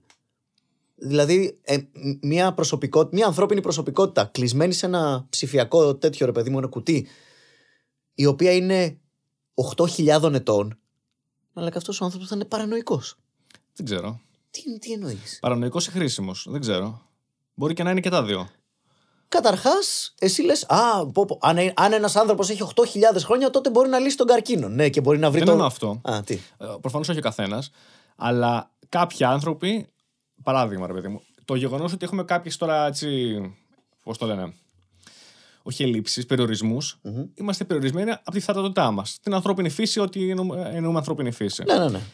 Έτυχε με κάποιο τρόπο όμως να είμαστε ό,τι είμαστε, να περιβαλλόμαστε από σάρκα οστά και αυτό που είναι. Λόγω αυτών των περιορισμών όμως βγαίνουν και τα καλύτερα. Τα καλύτερα παιδιά. Ναι, τα καλύτερα aspects της ανθρώπινης συμπεριφοράς πάλι από αυτούς τους περιορισμούς βγαίνουν. Θα σου πω. Ναι, μπορεί να λέμε ότι κάτι τέτοιο ακόμα για την σύγχρονη τεχνολογία είναι αδύνατον, αλλά σκέψου ότι η φύση είχε κάτι εκατομμύρια χρόνια έτσι πριν από αυτό. Δηλαδή έχει πολλά χρόνια εμπειρίας. Στα λόγια μου έρχεσαι. Έχει πολλή δουλειά από πίσω. Πολλά εκατομμύρια χρόνια εμπειρίας για να φτάσει σε αυτό το επίπεδο. Δεν το κάνεις σε μια μέρα. Δεν είναι καν εμπειρία. Είναι μια αλληλουχία από τυφλά φιλτραρίσματα. Ρε παιδί μου, ανθρωποποιώ τώρα λίγο τη φύση. Ναι. Αν την ανθρωποποιούσα και της έβαζα ένα πρόσωπο και το λέγαμε Θεό, ότι θες. Εγώ ξέρω με ποια έννοια το λες το εμπειρία, απλά να το ξεκαθαρίσουμε για τους viewers, έτσι. Ναι. Εντάξει, καλά, θα έχουμε πολλές παρεξηγήσεις. Τώρα αυτή θα είναι η μόνη νομίζω.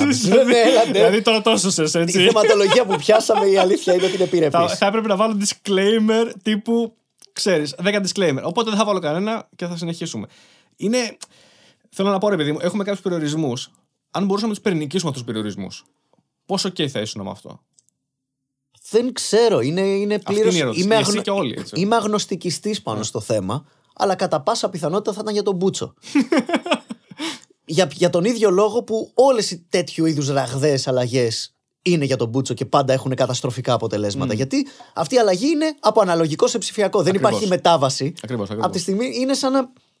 Γενικά, παιδιά μου, υπάρχει ένας άγραφος κανόνας στη φύση και στις κοινωνίες ότι οι ραγδαίες απότομες αλλαγές που γίνονται σε πολύ σύντομο χρονικό διάστημα είναι καταστροφικές.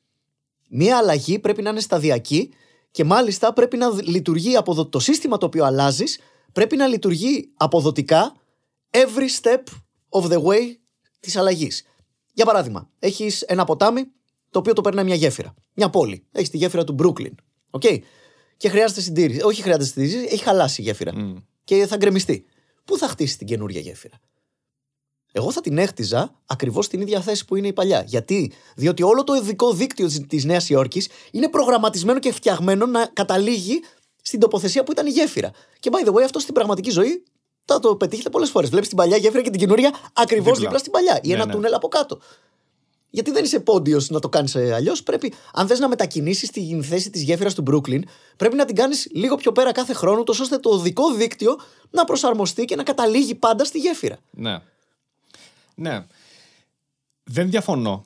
Καταλαβαίνω πολύ καλά αυτό που λες. Απλώς συνήθως, ποιο είναι το πρόβλημα. Και αυτό ισχύει αν το έχεις παρατηρήσει παντού. Είτε σε πολιτικά, σε συστήματα διοργάνωσης κοινωνίας. Από εκεί μέχρι την τελευταία application που έχεις. Με το που βγαίνει ένα νέο update, κάτι θα κρασάρει. Κάτι θα πάει λάθος. Κάποιο bug θα έχουμε βάλει. Γιατί πας να βελτιώσεις κάτι. Έτσι, και λες, OK, έχω εντοπίσει ένα πρόβλημα, αλλά δεν έχεις υπολογίσει ότι με το που αλλάξει κάτι, αλλάζουν όλα. Ναι, μπορεί να διορθώσει αυτό το πρόβλημα και να ξαφνικά πάρα πολλά προβλήματα που έχεις διορθώσει την προηγούμενη φορά να επανέλθουν χαλασμένα. Και να πεις ότι, όχι, αυτό δεν το υπολόγισα. Προφανώς δεν το υπολόγισες. Έχεις πεπερασμένο. Πού να τα υπολογίσεις όλα αυτά. Είναι πολύ περίπλοκα συστήματα για να κάτσει ένας εγκέφαλος ή 2 ή 10 να συνεννοηθούν και να βρουν μια γρήγορη λύση και εύκολα. Άμα ήταν έτσι, θα το κάναμε συνέχεια. Ναι. Κατάλαβες. Επομένως. Ό,τι και να κάνεις, από την πιο μικρή μέχρι την πιο μεγάλη αλλαγή που πρέπει να την κάνεις στα 10 και να υπολογίσεις όλους τους παράγοντες, κατά 99% δεν έχεις υπολογίσει όλους τους παράγοντες. Οπότε θα υπάρξουν. Αντέχεις την καταστροφή, μια μικρή. Αντέχεις να κραγεί ένας πύραυλος για να βγάλεις τον επόμενο σαν άσα και να φας μερικό κόσμο στην πορεία, κάποιους αστροναύτες. Αυτό. Στην ουσία κάνεις τον υπολογισμό κόστους-οφέλους. Ναι, αντέχεις εγώ σαν εταιρεία να βγάλεις ένα update, αλλά μπορεί να κρασάρει και να χάσεις κάποιους καταναλωτές. Μπορείς να το πας και με πολιτισμούς, ρε παιδί μου. Ας πούμε, οι πιο αρχαίοι πολιτισμοί χτίζανε η περιπλοκότητα, ρε παιδί μου, τους έδινε και μία σταθερότητα. Δηλαδή, ο Αιγυπτιακός πολιτισμός, ας πούμε, μπορούσε να αντέξει μία χρονιά ξηρασίας. Ένα χωριό στον Αμαζόνιο με 50 άτομα δεν μπορεί να αντέξει μία χρονιά ξηρασίας. Θα εξαφανιστεί. Θα πεινάσουν όλοι, θα πεθάνουν όλοι. Ο δικός μας πολιτισμός, που είναι εκατοντάδες φορές πιο περίπλοκος από τους Αιγύπτιους, μπορούμε να αντέξουμε ξηρασία. Μπορεί να αντέξουμε και πτώση μετεωρίτη, ρε παιδί. Σιγά σιγά χρειάζεται να ανεβάσει το τι χρειάζεται για να τον καταστρέψει. Ναι. Οπότε είναι σαν το ίντερνετ, ας πούμε, του σήμερα. Είναι τόσο περίπλοκο που θες πάρα πολύ δουλειά, μα θες να ρίξεις το ίντερνετ καθολικά. Οπότε, ένα περίπλοκο σύστημα AI, το οποίο ξέρεις, προσπαθείς να το προσεγγίσεις να μοιάζει με βιολογικού τύπου νοημοσύνη, θα πρέπει να του στιβάξεις πάρα πολλούς παράγοντες και να περιμένεις μέχρι να έρθει στα ίσια του. Όταν έρθει αντιμέτωπο με τον πραγματικό κόσμο, που είναι πάλι, είπαμε, σκόνη, θόρυβος, τυχαιότητα. Και πολύ. Λάθη, πάρα πολλά λάθη. Ναι. Η φύση χτίζεται με λάθη. Ο ορισμός της βιολογικής εξέλιξης, ο λόγος που είμαστε τόσο έξυπνοι τώρα, είναι επειδή πάρα πολλοί χαζοί έπρεπε να πεθάνουν. Ακριβώς. Είναι όπως το είπες. Είμαστε η κορυφή του παγόβουνου αυτή τη στιγμή. Ναι, πώς θα το εξομοιώσεις αυτό σε ένα AI για να φτάσει σε τέτοιο επίπεδο. Χαίρομαι που το ανέφερες αυτό, Μιχάλη. Ναι, παρακαλώ. Μια από τις κλασικές μεθοδολογίες σε αυτό που λέμε machine learning, εκτός από τα νευρονικά δίκτυα κτλ., λέγονται γενετικοί αλγόριθμοι. Και μάντεψε, κάνουν ακριβώς αυτό που περιγράφεις. Δηλαδή, χτίζουν οντότητες. Θέλουν να λύσουν ένα πρόβλημα, ό,τι αν είναι αυτό. Χτίζουμε οντότητες και τις βάζουν να ζευγαρώσουν μεταξύ τους κάθε φορά. Σε επόμενη γενιά, λέγεται epochs, εποχές. Βγάζεις mutants. Αφήνεις και ένα κομμάτι τυχαιότητας στους σοφές να μπει σε αυτό, να υπάρξουν μεταλλάξεις και κρατάς τους fittest κάθε φορά. Ωραία, περίμενε. Παίζεις θεός, μείνει θεός στο σύστημά σου, ξέρεις. Ναι, αλλά ξεχνάς εδώ ότι εδώ μπαίνει ο χρονικός περιορισμός. Είναι όλα αυτά περατά. Και δεν εννοώ ότι σε περιορίζει ο χρόνος ταχύτητας που ταξιδεύουν τα σήματα σε ένα PC, το οποίο είναι πάρα πολύ μικρό, ξέρω εγώ. Έτσι, μπορείς να κάνεις χιλιάδες τέτοιες γενετικές μεταλλάξεις το δευτερόλεπτο, ας πούμε. Έστω ότι θέλεις ένα AI να επιδείξει ένα εμπόδιο. Okay? Να το πούμε και σε παράδειγμα. Προγραμματίζει λοιπόν αυτό το AI να κάνει παιδάκια. Τα παιδάκια κληρονομούν μέρος του αλγόριθμου άλματος, της original τέτοιας. Από όλα τα παιδάκια κρατάς τα 2 παιδάκια που έχουν το ψηλότερο άλμα και τα ζευγαρώνεις. Και μετά από 5, 6, 7, 8 γενιές, σιγά σιγά το άλμα γίνεται όλο και μεγαλύτερο, μέχρι που ένα από τα εγγόνια, τα δυσέγγωνα, θα περάσει το εμπόδιο. Αυτό δεν είναι ένας γενετικός αλγόριθμος, ένα παράδειγμα. Ναι, αλλά τι γίνεται μετά. Ένα από αυτά θα φτάνει να πηδάει τόσο ψηλά που θα κοπανίσει το κεφάλι του και θα σκοτωθεί. Οπότε το επόμενο θα πρέπει να το ρίξει λίγο αυτό μετά. Το σκύλι. Ναι. Θέλει διόρθωση μετά. Ναι, κλασικά. Οπότε θα κάνεις hone in το ιδανικό ύψος επιβίωσης. Το οποίο θα έρθει τελικά στην πορεία αυτό. Θα έρθει στην πορεία. Το θέμα ποιο είναι. Λες, στη φύση αυτό το κάνεις αργά. Ναι. Γιατί είσαι ζωντανός οργανισμός με μύες κλπ. Ναι. Σε ένα PC θα μπορούσα να το κάνω πάρα πολύ γρήγορα. Not exactly, γιατί υπάρχουν κάποιοι κανόνες στον πραγματικό κόσμο, οι οποίοι λειτουργούν σε πραγματικό χρόνο. Δηλαδή, μέσα σε έναν υπολογιστή μπορείς να κάνεις εξομοίωση άλματα, εκατομμύρια δισεκατομμύρια άλματα το δευτερόλεπτο. Αλλά αν θες να προγραμματίσεις, ας πούμε, ένα AI το οποίο να μπορεί να πάει από εδώ εκεί, στον physical πραγματικό κόσμο της σκόνης και της λάσπης και της μίξας, όλες αυτές τις δοκιμές αλμάτων πρέπει να περιμένεις, έχουν κανονική διάρκεια. Πώς θα κάνεις δισεκατομμύρια εφαρμογές για. Άρα ή θα πρέπει να περιμένεις 4 δισεκατομμύρια χρόνια, όπως περιμέναμε τώρα, ή θα κάνεις 4 δισεκατομμύρια εξομοιώσεις στην υπολογιστή, ξέροντας ότι δεν είναι ακριβής. Πάλι όχι ακριβώς. Ένα πολύ καλό παράδειγμα σε αυτό που έθεσες, που κολλάει πάρα πολύ με το τι είναι hot αυτή τη στιγμή, είναι τα αυτοκινούμενα οχήματα, τα self-driving cars. Ωραία. Λοιπόν. Εγώ δούλευα και σε ένα τέτοιο project, ας πούμε, το οποίο είχε να κάνει με αυτοκινούμενα οχήματα, ακόμα και σκάφη, πολεμικά πλοία. Πιο εύκολα μου φαίνονται αυτά για αυτοκινούμενα. Γενικά θαλάσσια πράγματα εκεί. Δεν έχεις πολλές διασταυρώσεις και φανάρια και προτεραιότητα στη θάλασσα, οπότε είναι λίγο πιο απλό. Δεν δούλευα σε αυτό το κομμάτι. Εγώ δούλευα σε άλλο κομμάτι, οπότε δεν μπορώ να σου πω τις αντικειμενικές δυσκολίες στον πραγματικό κόσμο. Δεν ήθελα να ανοίξω παρένθεση. Ναι. Αλλά θα σου πω ότι γενικότερα πάει πολύ η κατάσταση, η φάση στο να ασχολούνται πολλές εταιρείες τεχνολογίας και κράτη. Ναι. Για πολύ ευνόητους λόγους. Σε οχήματα το είναι αυτοκινούμενο. Όπως τα drones, πώς είναι τα αυτόματα πλέον, δεν θέλουν οδηγό, δεν θέλουν πιλότο. Και ρίχνουν πυραυλάκια κτλ. Ναι. Αντίστοιχα, να έχεις κάθε τύπου οχήματα. Όπως είπες, τα drones ίσως είναι πιο εύκολο, γιατί είσαι στον αέρα, δεν έχεις πάρα πολλές. Όντως, ισχύει αυτό που λες. Λιγότερο περίπλοκο με περιβάλλον για να κάνεις navigate. Ακριβώς. Σε μια πόλη όμως, ακόμα και να έχει την εκπληκτική ρημοτομέα και να είναι σχεδιασμένη γι' αυτό, πάλι είναι πάρα πολύ δύσκολο. Ναι. Αλλά αυτό ακριβώς δουλεύουν. Δηλαδή, να έχουν αυτοκίνητα οχήματα τα οποία να μην έχουν οδηγό, γιατί δεν ξέρω αν το έχουμε ξανασυζητήσει αυτό. Είμαστε εμείς σαν κοινωνία. Θέλουμε να λύσουμε ένα πρόβλημα. Ποιο είναι το πρόβλημα? Το να μετακινούμαστε γρήγορα από το σημείο Α στο σημείο Β. Μία λύση παλιά ήταν τα άλογα και τα κάρα. Στην πορεία πήγαμε σε μέσα μεταφοράς, οτιδήποτε, τρένα, τραμ και αυτοκίνητα. Ναι. Αυτό όμως έχει κάποιο κόστος πέρα από όλα τα υπόλοιπα και σε ανθρώπινες ζωές. Είναι σαν σιωπηλά να έχουμε αποδεχθεί ότι θα έχουμε κάποια ατυχήματα κάθε χρόνο. Για ποιο λόγο? Κάποιοι άνθρωποι πρέπει να δεχτείς έναν συγκεκριμένο αριθμό νεκρών το χρόνο, για τους οποίους είσαι πρόθυμος να έχεις την πολυτέλεια του να οδηγάς. Ναι. Και δεν αναφέρομαι μόνο στο ότι έχουμε κακή οδηγική συμπεριφορά. Όλα τα κράτη θα έχουν κάποια ατυχήματα. Πολύ απλά γιατί όταν έχεις. Είναι η φύση της τυχαιότητας. Έχεις ανθρώπινο παράγοντα. Είναι δυνατόν ο άνθρωπος να μην κάνει κάποιο λάθος? Ακριβώς. Από τη στιγμή που ένας άνθρωπος θα κάνει ένα λάθος, δεν ξέρω πόσες φορές, αυτό θα κοστίσει. Είσαι ατύχημα που μπορεί να έχει απλά κάποιες ρατζουνιές, μέχρι κάτι πολύ πιο. Είναι θέμα χρόνου, τέλος πάντων. Ναι. Επομένως, τι λέμε εμείς τώρα? Ωραία. Θέλουμε να το λύσουμε αυτό το πρόβλημα λίγο πιο σωστά. Έχουμε λίγο την τεχνολογία αναπτύξει στους υπεξεραστές, ας πούμε. Και θα φτιάξουμε αυτοκινούμενα οχήματα. Ανεπτύσσουμε και το AI ταυτόχρονα. Ναι. Οπότε το πάμε λίγο σε αυτή τη φάση. Θα υπάρξουν στην αρχή πολλά λάθη και πολλά αισθήματα. Σίγουρα θα υπάρξουν. Ναι. Η ερώτηση πραγματική είναι ότι μπορούμε να φτάσουμε σε ένα επίπεδο μετά από 10 χρόνια όπου. Σε μία πόλη να υπάρχουν μόνο αυτοκινούμενα οχήματα και να πηγαίνουν σφαίρα για το λόγο του ότι επικοινωνούν συνέχεια μεταξύ τους και δεν χρειαζόμαστε φανάρια. Absolutely. Δεν χρειαζόμαστε τίποτα. Absolutely. Αν μπορούμε, γιατί να μην το λύσουμε έτσι το πρόβλημα? Είναι μετά πάει. Φυσικά θέλει πάρα πολύ χρόνο όπως το είπες, γιατί στον πραγματικό χρόνο στις προσωμιώσεις πάει μια χαρά.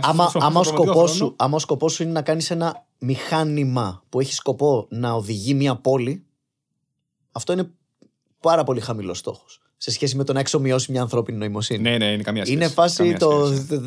Ναι, αλλά κάπου να ξεκινήσει, έτσι. Ναι. Είναι πολύ πιο απλό από το να εξομοιώσει την νοημοσύνη μιας μύγα. Αυτό το να αυτοματοποιήσει τη μετακίνηση μιας πόλης. Είναι πάρα πολλές τάξεις μεγέθους πιο απλό. Ναι. Έτσι. Είμαστε πολύ πιο περιπλοκοί σαν οργανισμοί. Ναι. Φοβερά περιπλοκοί. Ο εγκέφαλος, νομίζω.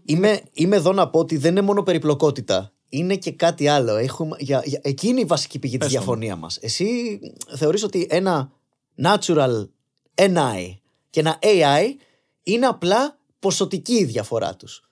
Εγώ είμαι υπέρ της άποψης ότι είναι και ποιοτική. Ναι.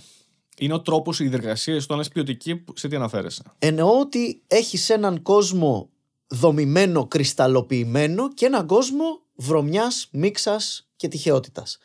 Και αυτοί οι δύο κάποια στιγμή έχουν έναν τοίχο ανάμεσά τους. Θα το συναντήσεις αυτό, θα το χτυπήσεις αυτόν τον τοίχο. Ναι. Δεν θα είναι αύριο, αλλά θα το χτυπήσεις. Απλώς προσπαθώ να καταλάβω αν αναφέρεσαι στο γεγονός ότι είναι ακραία τα επίπεδα. Το γεγονός ότι αλληλεπιδρούν μεταξύ τους ανεβάζει ακραία το επίπεδο περιπλοκότητας, ή αναφέρεσαι σε κάτι άλλο τελείως διαφορετικά? Όχι. Ένα απλό σκουλίκι, ρε παιδί μου, είναι εκατομμύρια φορές πιο περίπλοκο από ένα AI που συντονίζει τα αυτοκίνητα μιας πόλης. Τα μοντέλα τα οποία περιγράφουν τη συμπεριφορά και το νευρικό σύστημα αυτού του σκουλικιού δεν είναι πολύ περίπλοκα. Okay. Μπορούμε να το αναλύσουμε γονίδιο-γονίδιο. Okay. Αλλά να εξομοιώσουμε τη συμπεριφορά του. Αυτό είναι. Ωραία, μπράβο. Ακριβώς εκεί πάει και επόμενη μεγάλη ερώτηση, λοιπόν. Είναι σαν να έχεις το βιβλίο συνταγής και να νομίζω ότι είναι το ίδιο εύκολο. Α, αγόρασα το βιβλίο συνταγής. Είναι σαν να έφτιαξα την τούρτα. Ναι. No, it's not! χίλιοι άνθρωποι θα κάνουν χίλια διαφορετικά πράγματα. Λίγο χίλια διαφορετικά ναι. αποτελέσματα, μάλλον. Το ψήσιμο μιας τούρτας δεν είναι το ίδιο πρόβλημα με την ανάγνωση ενός βιβλίου συνταγών. Είναι διαφορετικά προβλήματα. Καταλαβαίνεις τι λέω. Εσύ λες ότι άμα διαβάσω αρκετά βιβλία συνταγών, άμα διαβάσω δισεκατομμύρια βιβλία συνταγών, θα καταφέρω να ψήσω μια τούρτα. No, you won't! Ναι. Αυτή είναι η ποιοτική διαφορά. Σου λέω, εσύ το κάνεις ποσοτικά και απλά στακάρεις βιβλία συνταγών το ένα πάνω από το άλλο. Δεν θα σε οδηγήσει στην τούρτα. Κοίταξε. Καταλαβαίνεις τουλάχιστον τι προσπαθώ. Καταλαβαίνω. Απλώς έχω την εντύπωση ότι η διαφορά σε αυτό που λες είναι η διαφορά μεταξύ της πληροφορίας, των δεδομένων, το οποίο είναι το ένα μεγάλο θέμα. Έχουμε τεράστιο όγκο δεδομένων. Ναι. Και το άλλο, πώς επεξεργάζεσαι αυτά τα δεδομένα.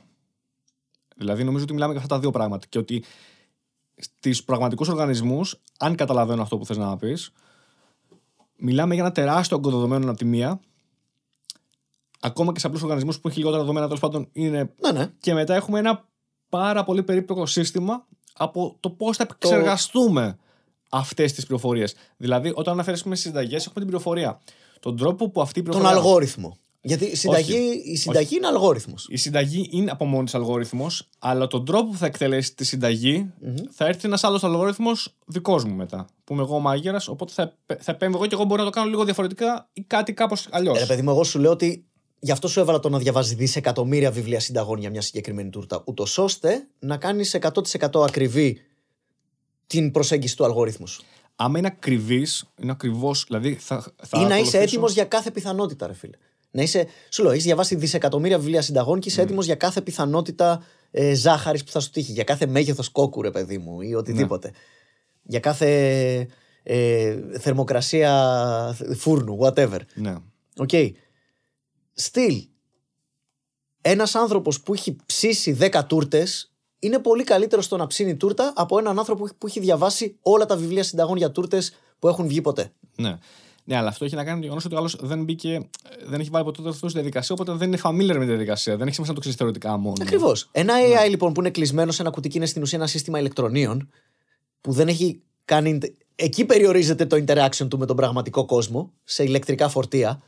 Πώς το διάλογο θα λειτουργήσει στον πραγματικό κόσμο. Θα σου πω λοιπόν, θα σου κάνω την εξής ερώτηση. Γιατί θεωρείς ότι εμείς δεν είμαστε ένα σύστημα ηλεκτρονίων? Σου είπα γιατί. Δεν είμαστε. Ultimately ένα σύστημα σωματιδίων, ναι ρε παιδί μου, αλλά για να το πάμε σε ένα περαιτέρω επίπεδο ανάλυσης, άμα θες να το κάνουμε αυστηρά, το δικό μας σύστημα ηλεκτρονίων και σύστημα σωματιδίων παίζει πάρα πολύ με χημεία. Ένα εξομοιωμένο σύστημα σωματιδίων ή τέλος πάντων μια εξομοιωμένη intelligence δεν παίζει καθόλου ρόλο με χημεία, δεν έχει ορμόνες. Ναι. Έτσι, δεν έχει κούραση, δεν έχει συσσόρευση λακτικού οξέως στους μυς, δεν έχει στέρηση ύπνου.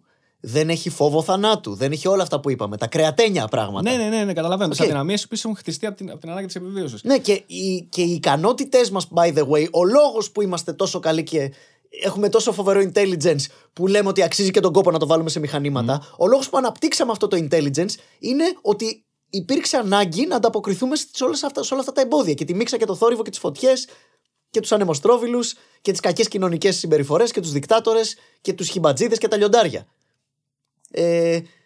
Αν ένα μηχάνημα δεν έχει αυτές τις ανησυχίες, δεν έχει σώμα να σώσει και ψυχή να σώσει και γονίδια να περάσει στην επόμενη γενιά, δεν έχει motivation να κάνει τίποτα.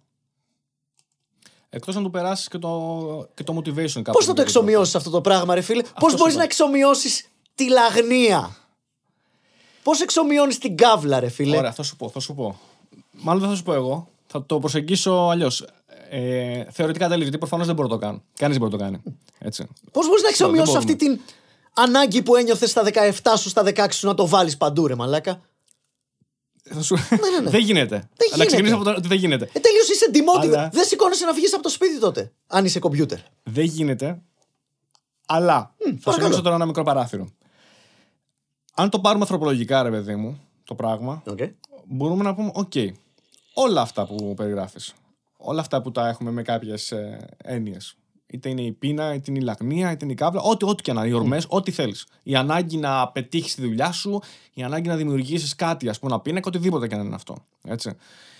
Όλα αυτά μπορούν να περιγραφούν με κάποιο τρόπο από αλγόριθμους ή όχι. Όχι. Εδώ είναι λοιπόν που εγώ δεν είμαι σίγουρος, δεν έχω άποψη. Είναι λίγο δύσκολο να σου πω ότι ξέρω ναι ή όχι. Αλλά κρατάω μια αμφιβολία ότι ίσως και να γίνεται. Γιατί εκεί, όταν λες το ίσως και να γίνεται, εκεί έφυγε το παράθυρο ότι μπορεί να περάσει. Αν δεν γίνεται σίγουρα, αν πούμε ότι είναι παιδιά σίγουρα όχι, τότε ποτέ δεν θα φτάσουμε σε αυτό το σημείο που έγραψα πριν. Ποτέ δεν θα περάσει άνθρωπος. Συμφωνώ. Σε μηχάνημα. Δεν θα γίνει ποτέ αυτό. Ναι. Αν όμως. Ναι. Ακούσει... για κάποιο λόγο έχω μόνο το. Anyway, δεν πειράζει. Εντάξει, θα το βρούμε εδώ. Α, έλα, συγγνώμη. είχα αυτό μέσα στον ποπό μου. Εντάξει. I apologize. Σημασία έχει ότι ακουγόμεθα. Συνέχισε. Λοιπόν, αν όμως υπάρχει τρόπος αυτό να περιγραφεί με κάποιο τρόπο, με κάποιο μοντέλο, με κάποιο αλγοριθμό, δηλαδή τι. Πώς να σου το πω, ρε παιδί μου, αυτό που είπες εσύ το motivation. Υπάρχει αλγοριθμός για το motivation? Όχι. Ένας σίγουρα όχι, θα σου πω εγώ. Ένας. Ίσως υπάρχουν κάποιοι χιλιάδες οι οποίοι επιδρούν μεταξύ τους σαν σύστημα. Και δημιουργούν σαν αποτέλεσμα αυτό που τελικά περιγράφουμε σαν motivation. Όχι. Ξεχνά. Πάλι. Γιατί μου απλοποιείς συνέχεια το σύστημα? Γιατί τελικά το σπάω σε δομικά στοιχεία. Δεν γίνεται. Όλα είναι σπάνε σε δομικά στοιχεία. Χάνεις πάρα πολύ ανάλυση. Αυτό είναι το θέμα. Ότι έχεις την ψευδαίσθηση ότι θα βγάλουμε κάποια περιττά πράγματα έξω και θα κρατήσουμε το core και μετά θα βάλουμε αυτό το core και θα το ξανακάνουμε περίπλοκο.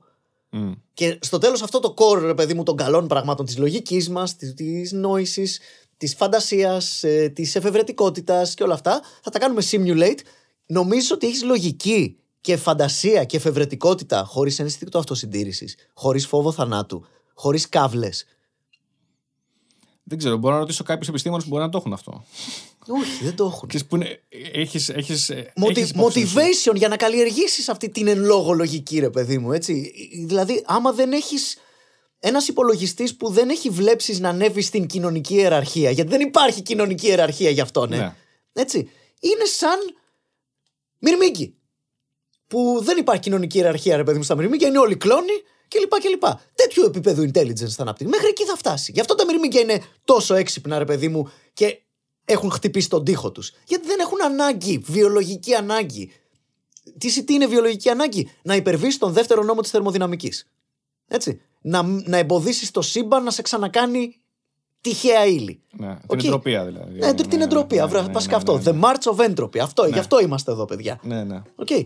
Ένας υπολογιστής που έχει εξασφαλισμένο και το ξέρει γιατί είναι έξυπνος, αυτό αν μη τι άλλο μπορεί να το κοζάρει, ο τέλειος υπογαμάτος υπολογιστής που έχεις φανταστεί. Δεν χρειάζεται να κάνει τίποτα. Είναι σε φάση I'm all set. Άμα απ' την άλλη δεν του προγραμματίσεις το ένστικτο αυτοσυντήρησης. Άμα του προγραμματίσεις το ένστικτο αυτοσυντήρησης, μπορεί να μας σκλαβώσει όλους γιατί αυτή είναι, ξέρω εγώ, μπλα. Whatever. Αν και πάλι, αυτά είναι βιολογικά motivations. Κοίταξε. Η πραγματική ερώτηση είναι αυτή που εσύ λες όχι και εγώ σου λέω ότι δεν ξέρω. Ναι, δεν είναι αλγόριθμοι. Σου λέω ξεχνάς την τεστοστερόνη, ξεχνάς. Ναι, όλα αυτά. Ναι, το λίθιο, ξεχνάς τέτοια πράγματα. Αν σου πω ότι υπάρχουν αυτή τη στιγμή προσομοιώσεις οι οποίες τρέχουν και καλά χρειάζονται άπειρη, όταν λέω άπειρη, πάρα πολύ μεγάλη υπολογιστική δύναμη, μεγάλο αριθμό από CPUs, GPUs για να προσομοιώσουν μία πρωτεΐνη και μία πρωτεΐνη κάποια μικροδευτερόλεπτα. Και τώρα σου μιλάω για ώρες επί ωρών υπολογισμών από πολύ super computing servers κτλ. Ας πούμε. Προφανώς είμαστε πολύ μακριά, αυτό θα σου λέω. Και πάλι και αυτές οι προσομοιώσεις δεν είμαστε απλά μακριά. Εδώ είναι που μπαίνει το δίλημμα του Καρτέσιου. Είναι το κλασικό το δίλημμα. Ότι άμα μπορούμε να κατασκευάσουμε ένα μηχάνημα το οποίο να πάρει μία μέτρηση, κυριολεκτικά μία φωτογραφία του σύμπαντος, όπου έχει καταχωρήσει όλα τα σωματίδια και όλες τις κατευθύνσεις του. Έστω ότι μπορούμε. Έτσι. Γιατί ο Χάιζενμπεργκ έχει μια διαφωνία σε αυτό. Ναι.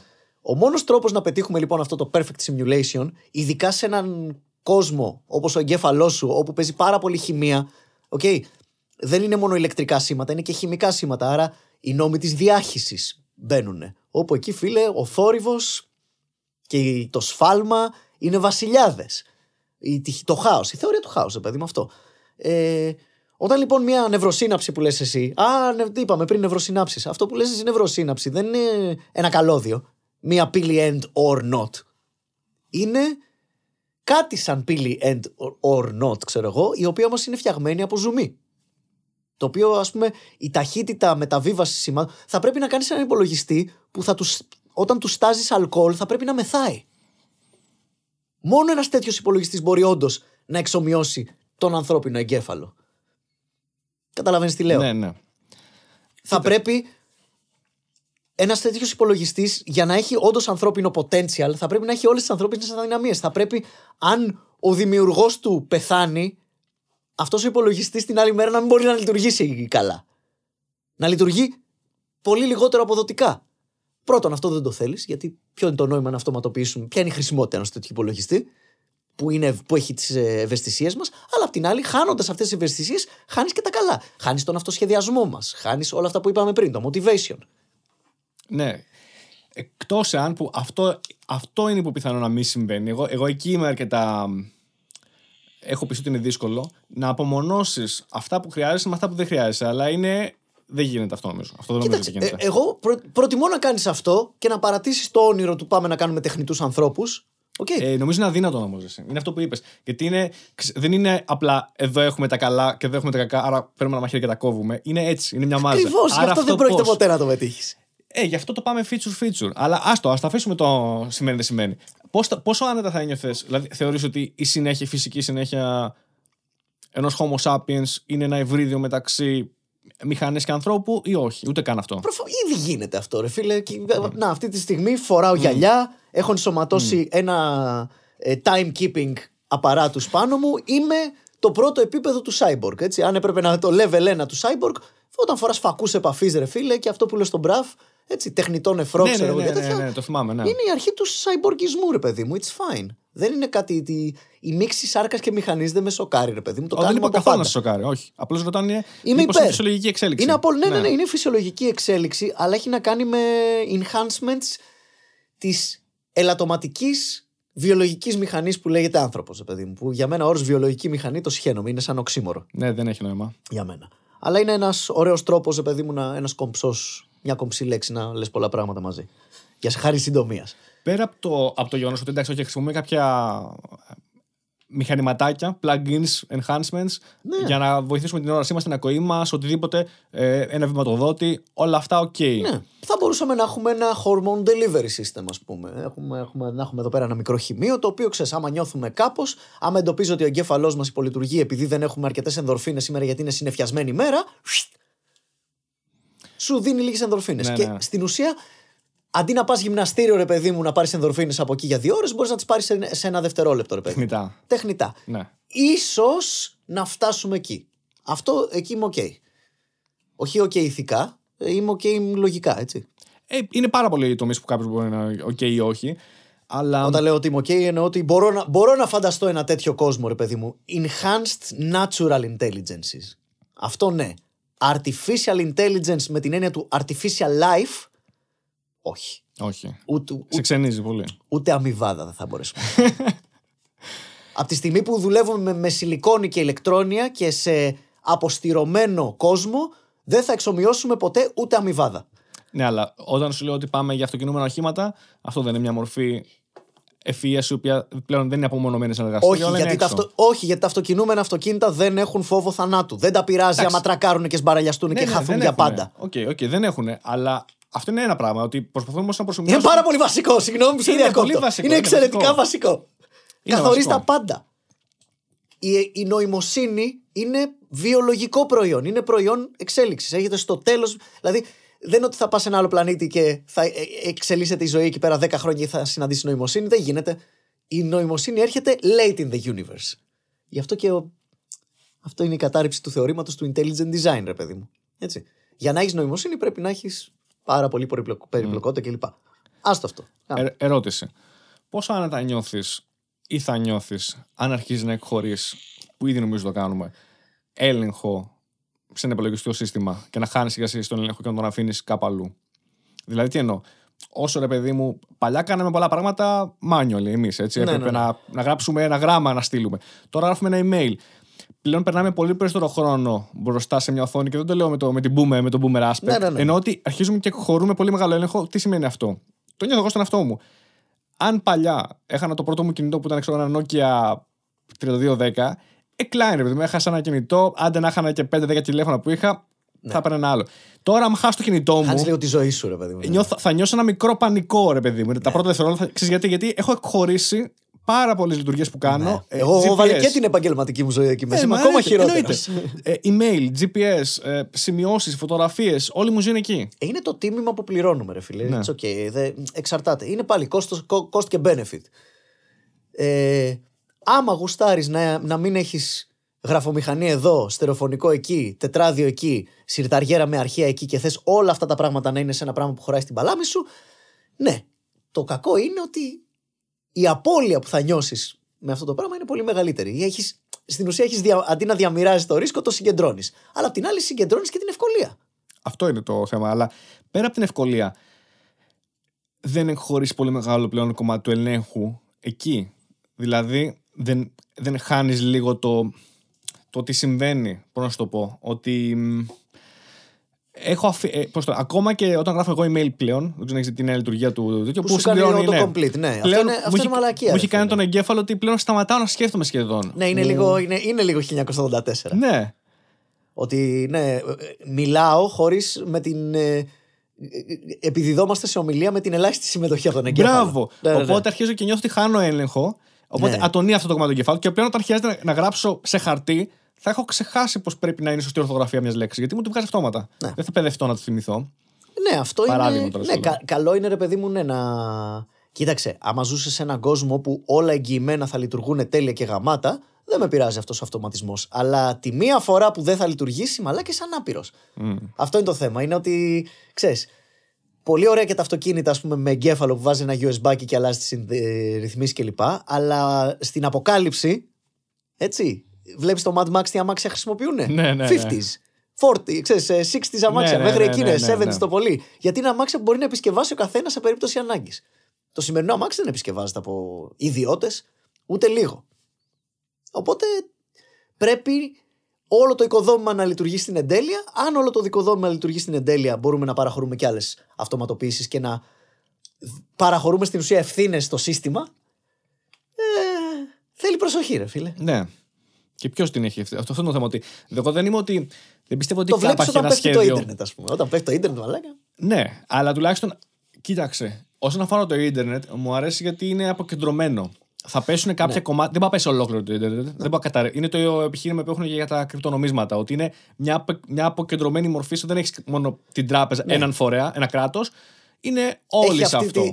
Και να πέσουν το 20% πάλι λειτουργεί. Ναι, είναι η στιβαρότητα που απολαμβάνουν όλα τα distributed systems. Ναι, αυτό που λέμε resilience και redundancy. Ναι, αυτό που λέγαμε για τον Αιγυπτιακό και το σημερινό πολιτισμό. Μπράβο, ακριβώς. Αντέχει σε μια αξία. Αντέχει, μπράβο. Άνετα. Το θέμα είναι ότι εμείς πόσο θα αντέχουμε όταν αρχίσουμε να χάνουμε. Επειδή έχουμε χωρίσει έλεγχος σε πολλά πράγματα τέτοια σε μηχανές πλέον. Πόσο resilient είμαστε αν συμβεί κάτι. Είμαστε πολύ λιγότερο. Ναι, δεν ξέρω. Νομίζω ότι το λιγοστεύει λιγάκι το resilience, ας πούμε. Και εμείς είμαστε και σε μια γενιά που ήταν λίγο στο μετέχμιο. Σκέψου αυτούς που μεγαλώνουν τώρα, που είναι αυτό, ξέρουν αυτό κατευθείαν. Άκου τώρα, μαλάκα, τη σκέφτηκα. Δηλαδή, σας το προτείνω να δείτε πάρα πολύ, με πολύ προσοχή. Είναι μια 30 βίντεο των Extra History.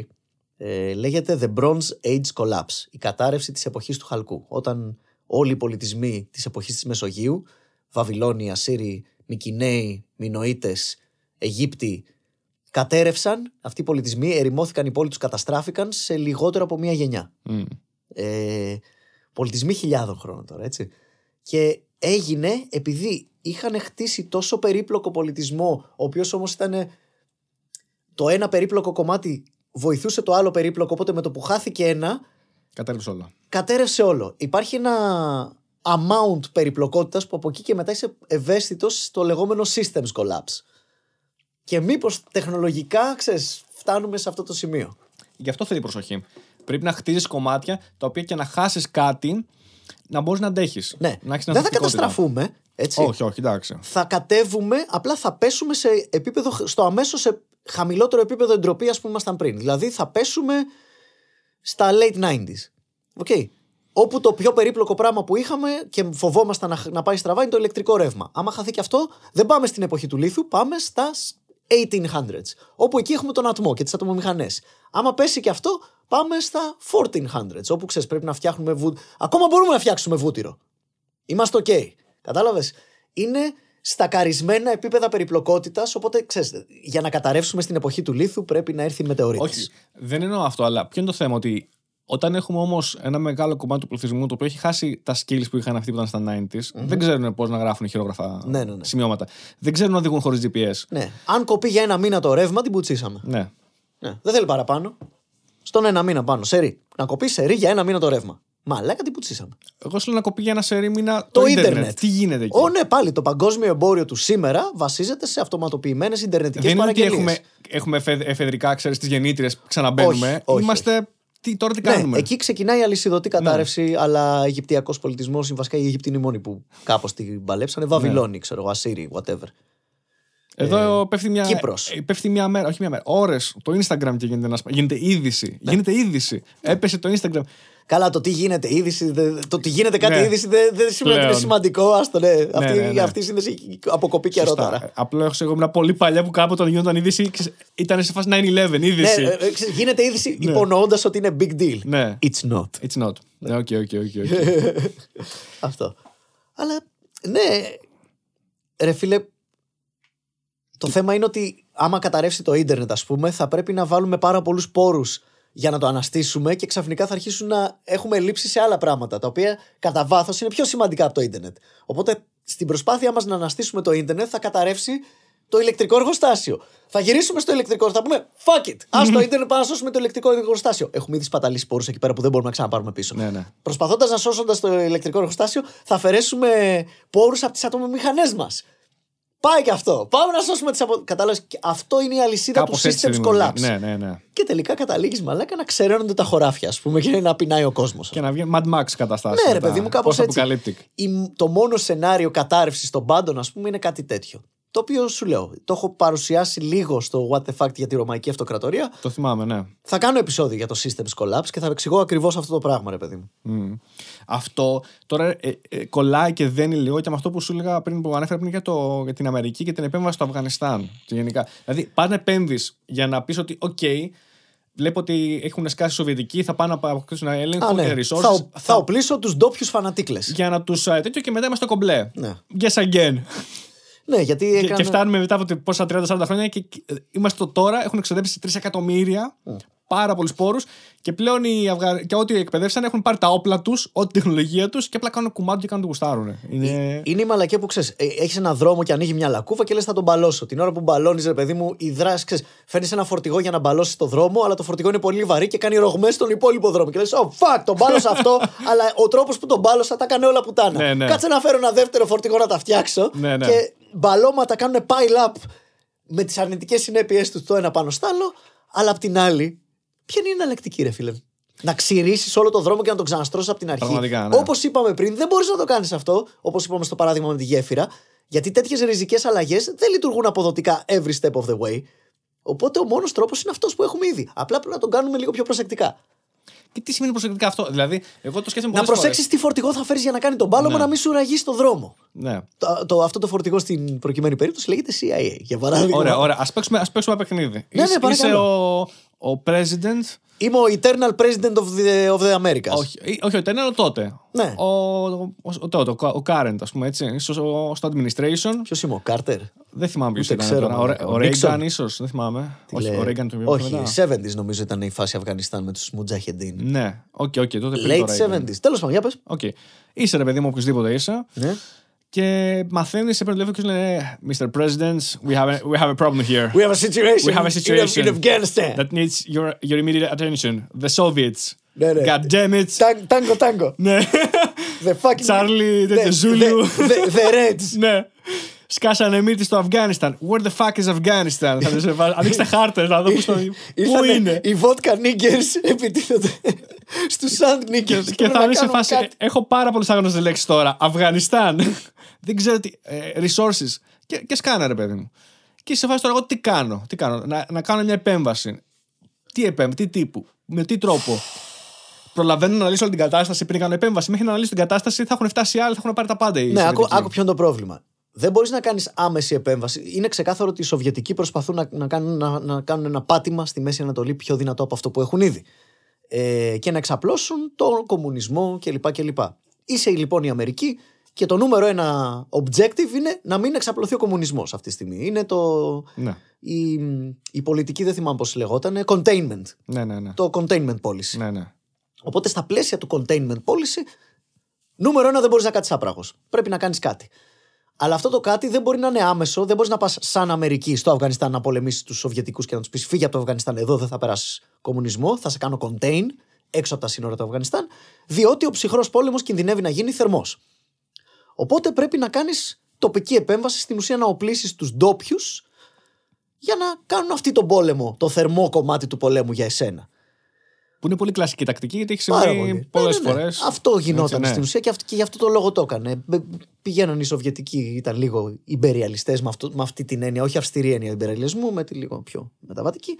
Και πηγαίναν οι Αμερικάνοι, εγώ σου λέω το πιο αθώο σενάριο, έτσι. Που, έστω ότι οι Αμερικάνοι δεν έχουν δικές τους βλέψεις. Γελάω, αλλά το απλοποιούμε. Οπότε ιδανικά θα πρέπει να κάνεις πάρα πολύ προσεκτική επιλογή ποιους ντόπιους δίνεις όπλα. Αλλά όταν δεν είσαι εκεί για εκατοντάδες χρόνια να ενστερνιστείς την κουλτούρα τους και έχεις απλά μερικές αναφορές της CIA που γίνονται σε boarding rooms, ρε παιδί μου, στην ωραία σου ασφάλεια, μακριά από τις θρησκευτικές και εδαφικές συνθήκες που είναι εκεί, λογικά θα δώσεις όπλα στους λάθος ανθρώπους ή αυτούς που θα αποδειχτούν εν τέλει ότι ήταν οι λάθος άνθρωποι. Μα η δική μου... Εσύ τι θα έκανες, θα έκανες θερμό πόλεμο σαν Αμερικάνους? Εντάξει, στους δικούς μου στρατιώτες έχω εμπιστοσύνη. Στους Ταλιμπάν ή τότε Μουτζαχεντίν, έχω. Δεν ξέρω αν υπήρχαν καν σωστοί άνθρωποι. Δηλαδή, σωστοί, πώς να σου το πω, σωστή ομάδα που να πεις ότι δεν πιστευτείς. Δεν είναι ότι κάνανε απλά λάθος αυτό. Μπορεί να μην υπήρχε καν καλή λύση. Ακριβώς. Δηλαδή, λες, η μόνιμη επιλογή είναι να οπλίσω τους τρελάκιδες, μαλάκα. Απλά έχω τον ένα τρελάκια, ξέρω εγώ, έχω τους κομμούνο τρελάκιδες και τους μοαμεθό τρελάκιδες. Πρέπει να οπλίσω τους δε για να μην επικρατήσουν οι μεν και το βρουν σαν πάτημα, ξέρεις, και συνεχίσουν να πουλάνε αυτό το πράγμα. Ναι. Δεν υπάρχει. Δεν ξέρω. Τώρα δεν ξέρω τι σενάρια μπορεί να σκεφτήκαν και ποιες είναι αδυναμίες και το ένα και το άλλο. Δηλαδή δεν ξέρω κατά πόσο θα μπορούσαν να εμπλεκούν έμεσα με το να βάλουν άλλες χώρες, άλλο στρατό που δεν θα έχει κανένα πρόβλημα να χωθεί με άλλο. Αλλά θα ξέρανε οι Ρώσοι την από πίσω. Αλλά αυτό κάνανε ακόμα, ξέρεις, τύπου κρυφά. Οι επιλογές σου είναι ή αφήνεις την κομμουνιστική επιρροή να καταπιεί άλλο ένα κράτος, okay, και λες okay, fuck it, και μόνο σε μια μεγάλη πρόκληση τότε είναι που επεμβαίνω με θερμό πόλεμο, ή όλα ή τίποτα δηλαδή, ή να φέρεις ίσως μια συμμαχία από πάρα πολλά έθνη, τα οποία να είναι κατά αυτής της εξάπλωσης της κομμουνιστικής και το. Να βάλεις άλλους μπροστά, ρε παιδί μου, για να μην φάνεις πολύ μπροστά εσύ. Αυτό, με αυτή την έννοια. Που ξέρουν όλοι τις από πίσω, αλλά okay. Στην ουσία, άμα ο θερμός πόλεμος εκείνη την εποχή δεν είχε τεράστιο κόστος, άμα δεν υπήρχαν όλα αυτά πυρηνικά στον αέρα, ρε παιδί μου, να κρέμονται από μια κλωστή, θα μπαίνανε μέσα και θα λέγανε όχι, άγαμε Σοβιετικέ. Ναι. Πάρε τον κομμουνισμό και κράτον στη δική σου χώρα, ρε φίλε. Και ας τα παιδιά να αυτοπροσδιοριστούν ως θεοκρατία. Και θα έλεγε ο Ρώσος, και να φύγουμε. Exactly. Αυτό είναι το πρόβλημα, ρε φίλε. Είναι ότι ξέρεις, έχεις έναν μπούλι ο οποίος πάει, ξέρω εγώ, στο προάβλιο και ξέρεις, πάει να κατακτήσει τις αντρικές τουαλέτες, ρε παιδί μου. Δεν θέλεις να μπλέξεις σε καυγά, αλλά κάποια στιγμή πρέπει να πας να κατουρίσεις. Τι κάνεις? Μπλέκεις σε καυγά που έχει πυρηνικά μέσα. Ξέρετε, η άλλη λύση τώρα τα λέμε ωραία και παίζει να είμαστε, επειδή δεν ξέρουμε και επειδή δεν μπορεί να τρέξει το ίδιο πείραμα δύο φορές ποτέ στην πραγματική ζωή, μπορείς στο άλλο ενδεχόμενο να είχαμε απλά καταστραφεί. Οπότε το γεγονός ότι μπορούμε και μιλάμε εδώ είναι απλά η ένδειξη ότι είμαστε παίξαμε στο σενάριο στο οποίο δεν έγινε κάτι τέτοιο, το οποίο οδήγησε σε άλλα πράγματα καταστροφικά, αλλά κάτι καταστροφικό θα γινόταν ούτως ή άλλως. Εντάξει, κοίταξε, ο παγκόσμιος πυρηνικός όλεθρος και ο τρίτος παγκόσμιος με τα πυρηνικά, ακόμα και εκείνη την εποχή είχε πολύ, πολύ μικρές πιθανότητες να συμβεί. Ελάχιστες. Αντικειμενικά. Δηλαδή, υπήρχαν άνθρωποι οι οποίοι θέλαν να εμποδίσουν αυτό το πράγμα every step of the way. Δηλαδή, ακόμα και τότε που κάνανε οι Σοβιετικοί μια άσκηση και νομίζαν να τους κάνουν επίθεση και αποφασίσαν οι δύο διοικητές του υποβρυχίου να ρίξουν πυρηνικά και ο τρίτος, ο Σοβιετικός, είπε όχι και αρνήθηκε ένα τέτοιο με κίνδυνο να εκτελεστεί κιόλας.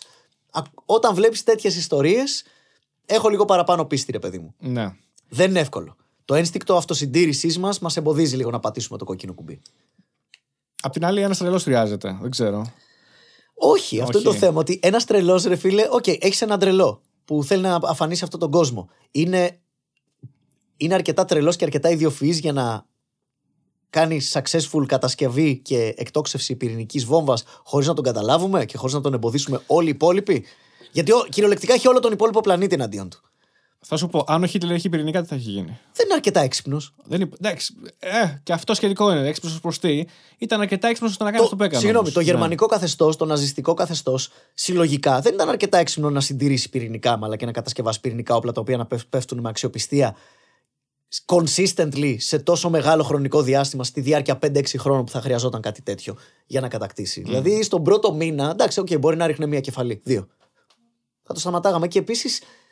Ο κόσμος νομίζει ότι είναι εύκολο να φτιάξει και να ρίξει ένα πυρηνικό πύραυλο. Και ότι μπορούν να βρεθούν 5-10 τρομοκράτες, οι οποίοι είναι γενικά. Αν πάρεις 10 ανθρώπους οι οποίοι είναι γενοκτονικοί, είναι δύσκολο να βρεις τα διαγράμματα Venn, ιδιοφυΐες και γενοκτονικοί άνθρωποι. Δεν έχουν τόσο μεγάλη τομή, παιδιά. Δεν θα βρεις recruits. Δεν ξέρω αν χρειάζεται ιδιοφυΐα όμως για να γίνει αυτό. Αυτό είναι όχι, για να κατασκευάσεις και να εκτοξεύσεις με ακρίβεια πυρηνικό όπλο είναι πάρα πολύ δύσκολο. Δεν γίνεται χωρίς να τεινάξεις τον εαυτό σου ή να μην πεθάνεις από καρκίνο σε δύο μέρες. Στο εργαστήριό σου που κάνεις την έρευνα. Ναι. Καλά, έστω ότι έχεις βρει το know-how από άλλους, παιδί μου, και εσύ απλά έχεις ο manager.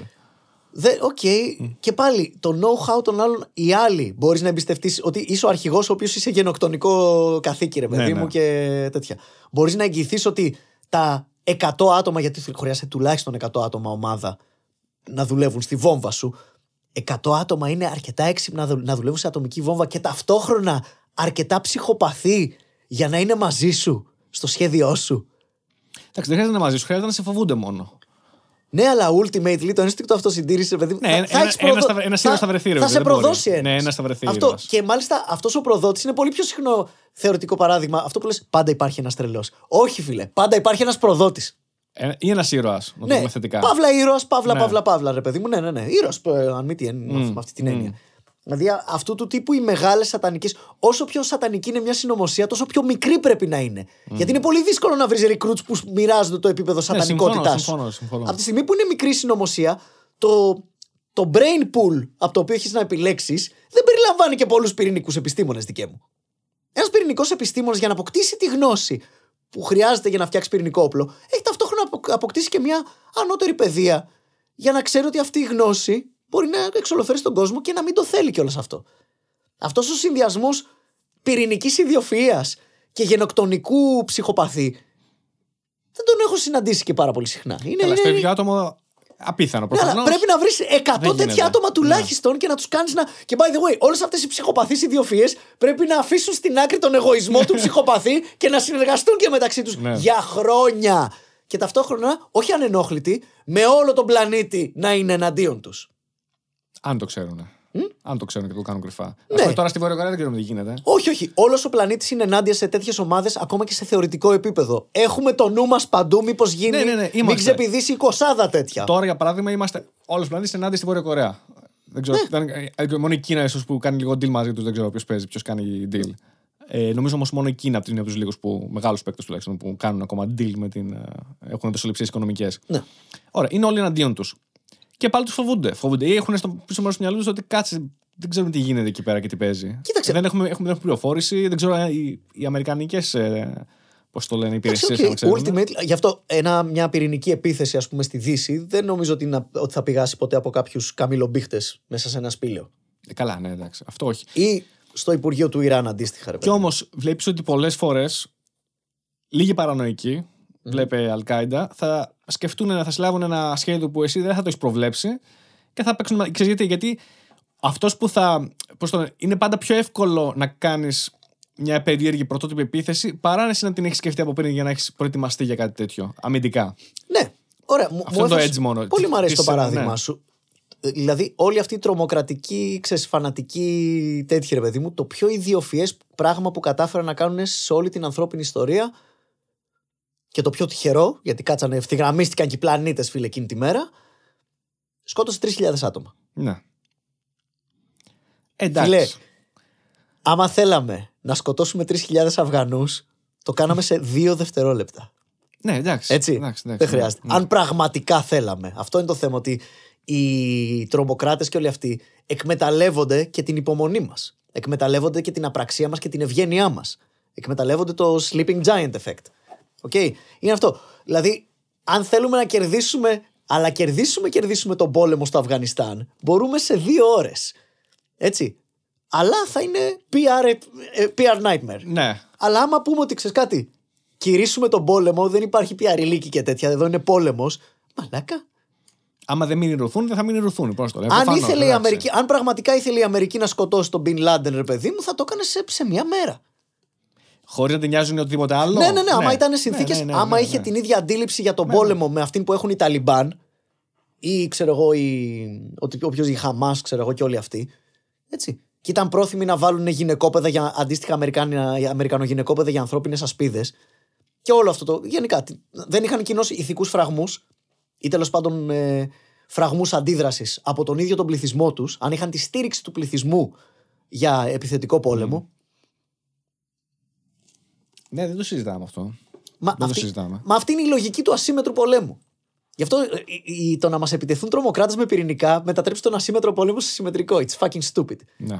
Γιατί να ξοδέψουν τόσες πολλές πηγές, ενώ μια συμβατική επίθεση ή πολλές συμβατικές επιθέσεις που οργανώνονται πολύ πιο εύκολα και χρειάζονται πολύ πολύ πιο χαμηλής ποιότητας ομάδες από 100 πυρηνικές ιδιοφυΐες που ταυτόχρονα είναι και ψυχοπαθείς γενοκτόνοι. Αφού με 20 άτομα μπορείς να κάνεις ένα 9-11, άμα ευθυγραμμιστούν οι πλανήτες, αν ήμουν τρομοκράτης, τρομοκρατική οργάνωση, θα μοίραζα αυτές τις 100 ιδιοφυΐες σε 100 μικρά μη πυρηνικά συμβατικά projects. Κατάλαβα. Είναι ενδιαφέρουσε προεκτάσεις, γιατί μετά. Τώρα έμεινα λίγο σε αυτό που είπες πριν με το sleeping giant effect. Δηλαδή, αν εσύ είσαι ο δυνατός μεν, απ' την άλλη δεν μπορείς ή και δεν θες, για ηθικούς λόγους, να κάνεις πολύ ακραία πράγματα, έτσι. Αλλά αν η Βόρεια Κορέα κυριολεκτικά πει έχουμε τους πυράβλους σηκωμένους και βγει ο Κιμ Γιονγκούν, ας πούμε, το κουμπί έτσι. Θα ρίξουμε πυρηνικά, θα τη σβήσουμε από το χάρτη και τελείωσε. Δεν είναι το πιο εύκολο πράγμα στον κόσμο. Αν δεν έχουμε ηθικούς φραγμούς πάντα, έτσι. Θα σου πω όμως τι συμβαίνει μετά. Γιατί το ρωτήσανε, κάπου το είχα ακούσει σε συζήτηση πρόσφατα και λόγω του Αφγανιστάν. Σε μια, δεν θυμάμαι τώρα ποιοι το λέγανε, κάπου στην Αμερική. Με την Κίνα αλλάζει το πράγμα, έτσι. Ναι, μπράβο, εκεί. Ότι ας πούμε, λέει, γιατί ώρα, ξέρουμε ότι αυτή τη στιγμή γίνονται εγκλήματα στη Βόρεια Κορέα. Έχουμε ακούσει τουλάχιστον πάρα πολλές μαρτυρίες. Γιατί δεν γίνεται εκεί μια στρατιωτική επέμβαση. Και είναι πολύ απλά, γιατί αν γίνει αυτό, θα μπει και η Κίνα μετά. Και δεν θέλουμε να γίνει αυτό. Ακριβώς. Δεν θέλουμε να μπούμε σε αυτή τη διαδικασία. Ναι. Αν δεν είχε τις πλάτες της Κίνας, λογικά θα είχε ήδη επέμβει η Αμερική στη Βόρεια Κορέα, αλλά Αφγανιστάν θα είχε στήσει μια προσωρινή κυβέρνηση. Θα είχαμε τον πόλεμο της Κορέας all over again. Ναι. Αυτό. Λοιπόν, αλλά δεν. Θεωρείς ότι πλέον οι ισορροπίες είναι πιο επικίνδυνες ή είμαστε καλά? Δηλαδή πηγαίνουμε προς το OK. Κοίταξε, σίγουρα είμαστε πολύ καλύτερα από ότι ήμασταν στα 50s, ας πούμε, και στα 60s και στα 70s και στα 80s. Δηλαδή, τότε ήταν και επίσημο και, πώς να το πω, ο δεύτερος κόσμος, ο σοσιαλοκομμουνιστικός, ρε παιδί μας το πούμε, ήταν πολύ πιο out there. Δηλαδή, ακόμα και το γεγονός ότι η Κίνα έχει σοβιετικού τύπου προθέσεις, είναι υπερεαλιστές, είναι... Μόνο και μόνο το γεγονός ότι ντρέπονται γι' αυτό στην παγκόσμια σκηνή και προσπαθούν να το κρύψουν, μας βάζει σε λίγο καλύτερη θέση. Ναι, ρε. Το κάνουν πράγματα πιο μουλοχτά, αλλά εν τέλει η πραγματικότητα δεν θα βγει έξω. Όλη αυτή η ανάπτυξη της Κίνας και νομίζω ότι είναι λίγο φούσκα, έτσι. Δηλαδή παίζει και πάρα πολύ ψέμα. Όλες αυτές οι πολυκατοικίες που χτίζονται σε μία μέρα, σε 5-6 χρονάκια δεν θα θέλουν γκρέμισμα. Όλα αυτά τα φράγματα κλπ. Όλο αυτό το πράγμα είναι και λίγο for show. Η Κίνα δεν μας δείχνει τα νούμερά της, μαλάκα. Και λέει, έχουμε ανάπτυξη, έχουμε σταθερή. Και είμαστε φασί, oh my god, η ανάπτυξη της Κίνας. Oh shit κλπ. Αντίστοιχα, στα 60s και τα 70s, νομίζαμε ότι η Σοβιετική Ένωση, μαλάκα, ήταν μια καλολαδωμένη στρατιωτική μηχανή έτοιμη να μας αφανίσει. Και αφού έπεσε το τείχος και είδαμε τι γινόταν μέσα που δεν είχαν ψωμί να φάνε, μαλάκα, και ήταν ακόμα, δεν είχαν φαξ. Και είχαν φωτοτυπικά, ξέρω εγώ, και ταχυδρομείο με περιστέρια or some shit. Τότε είναι που συνειδητοποίησαμε ότι. Γι' αυτό ανησυχούσαμε.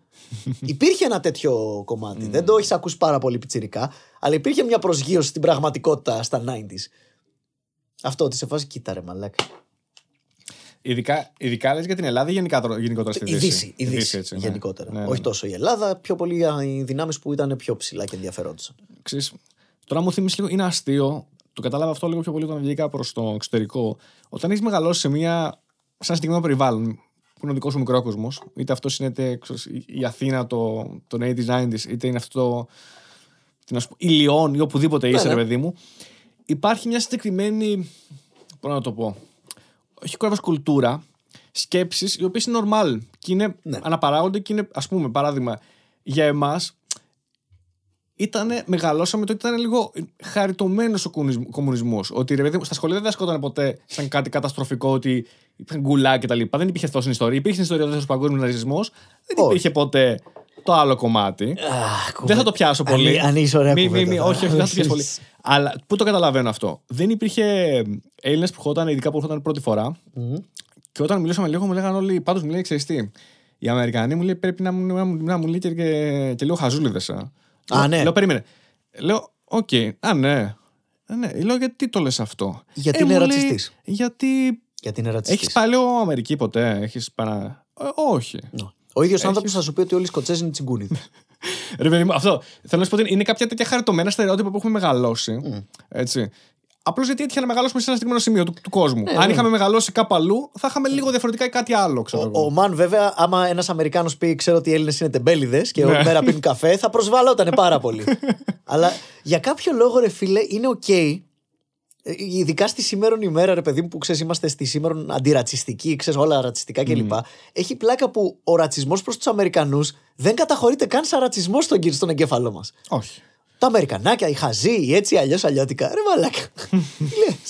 Σου λέω, είναι σαν να βγαίνεις και να λες: α, οι γυναίκες γουστάρουν μόνο να ψωνίσουν. Είναι τέτοιου τύπου, ρε παιδί μου. Α, οι Εβραίοι, οι σπαγκοραμένοι που ελέγχουν τις τράπεζες. Είναι τέτοιου τύπου ρατσιστική. Είναι το εφέκτ του. Ρητορική.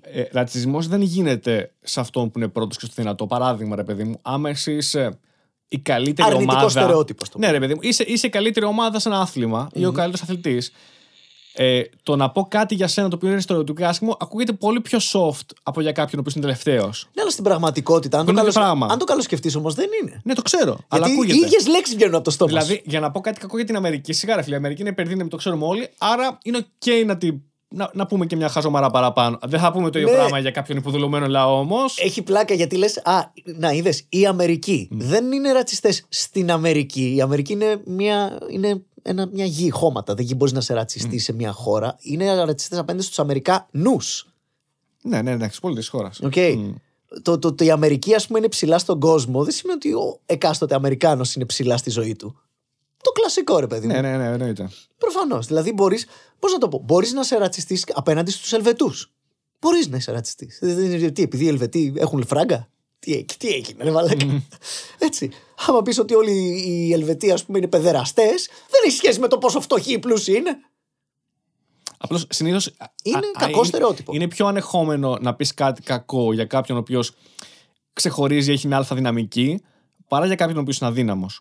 Ναι, ακόμα και αν είναι το ίδιο παράπτωμα. Για μένα αυτό είναι λάθος. Ναι, ότι αυτό το συζητάμε. Μου θυμίζει αυτή την αρχή που έχουν τώρα οι SJW και όλοι αυτοί οι νεομαρξιστές, ότι.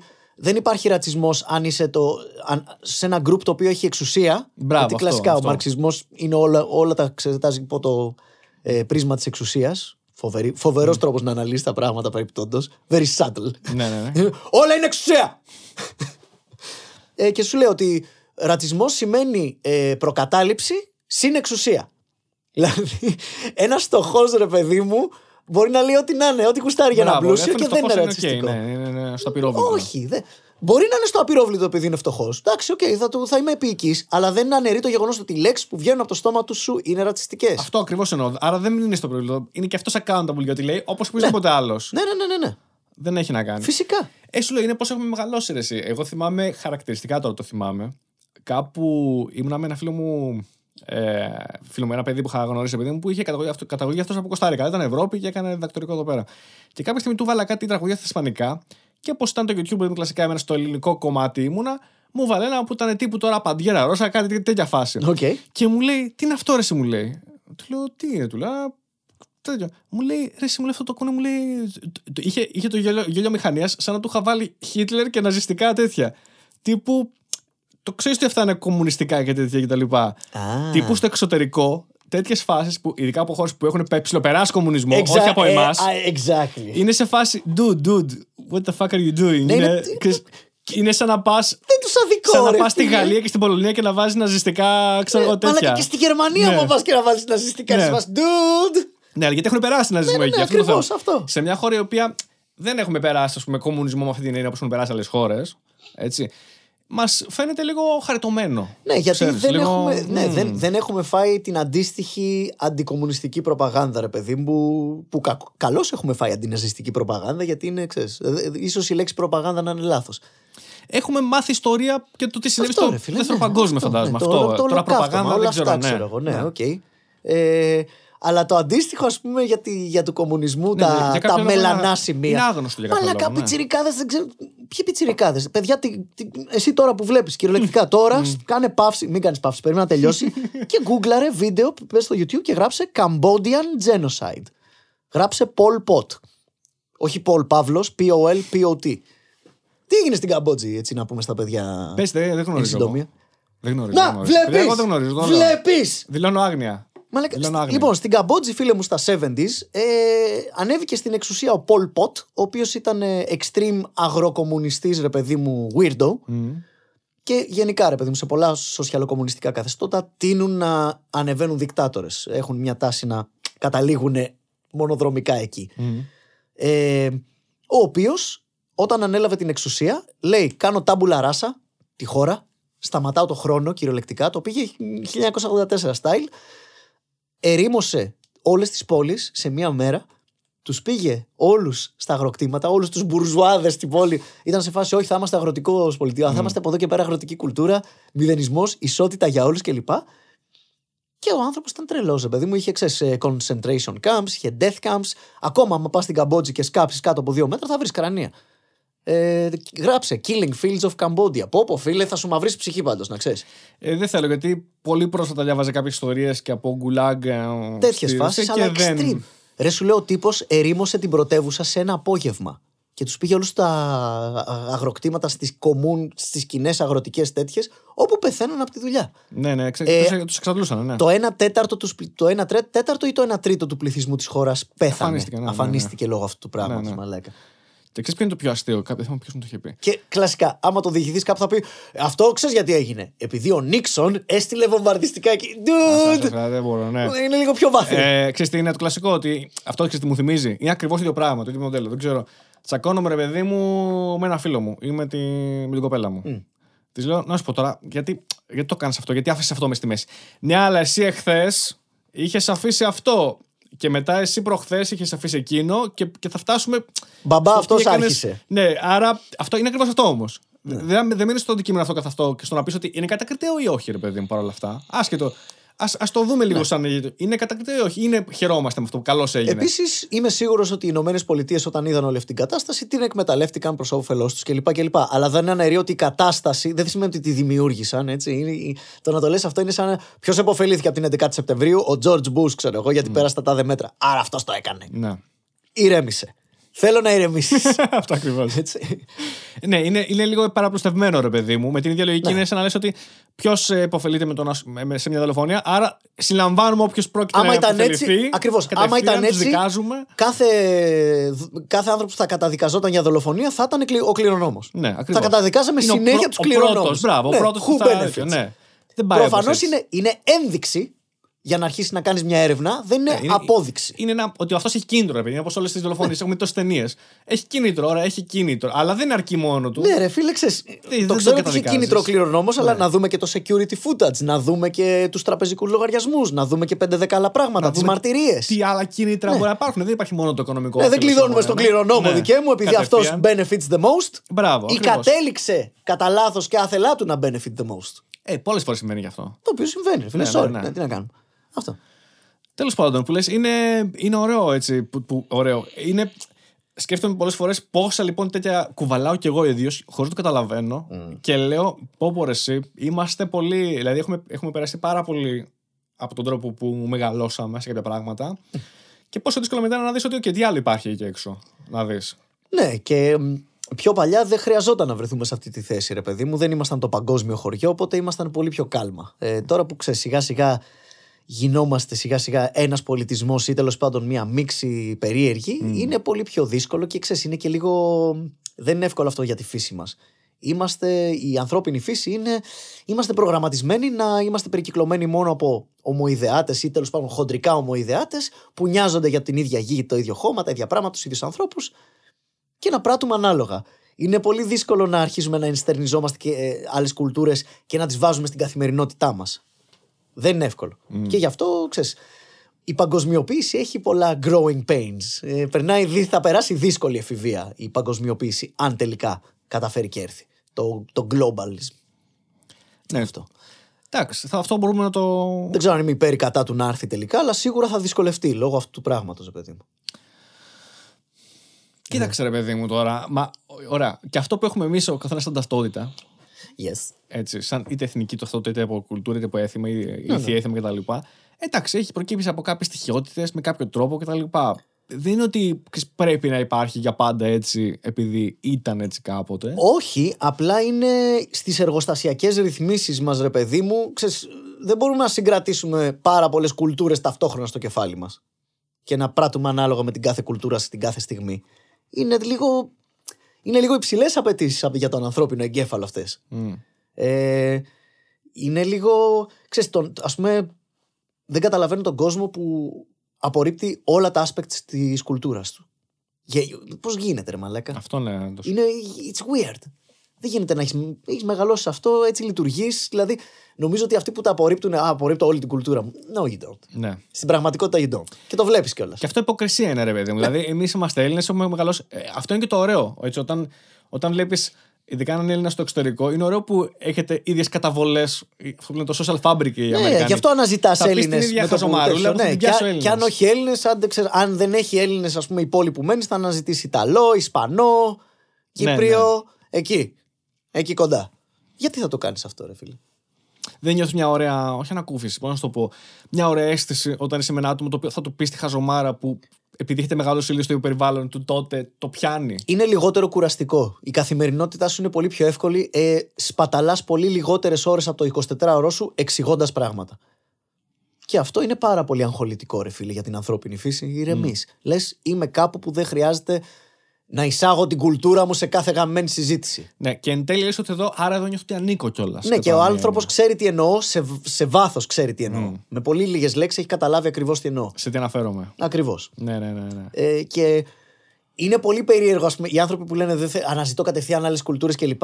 Πρώτον, no, you don't. Αλλά αν το έκανες, δηλαδή δεν σε κουράζει αυτή η συνεχής επεξήγηση και το γεγονός ότι ξεκινάτε, ας πούμε, με έναν άνθρωπο συζήτηση, εσείς στο Α, εσείς στο Β.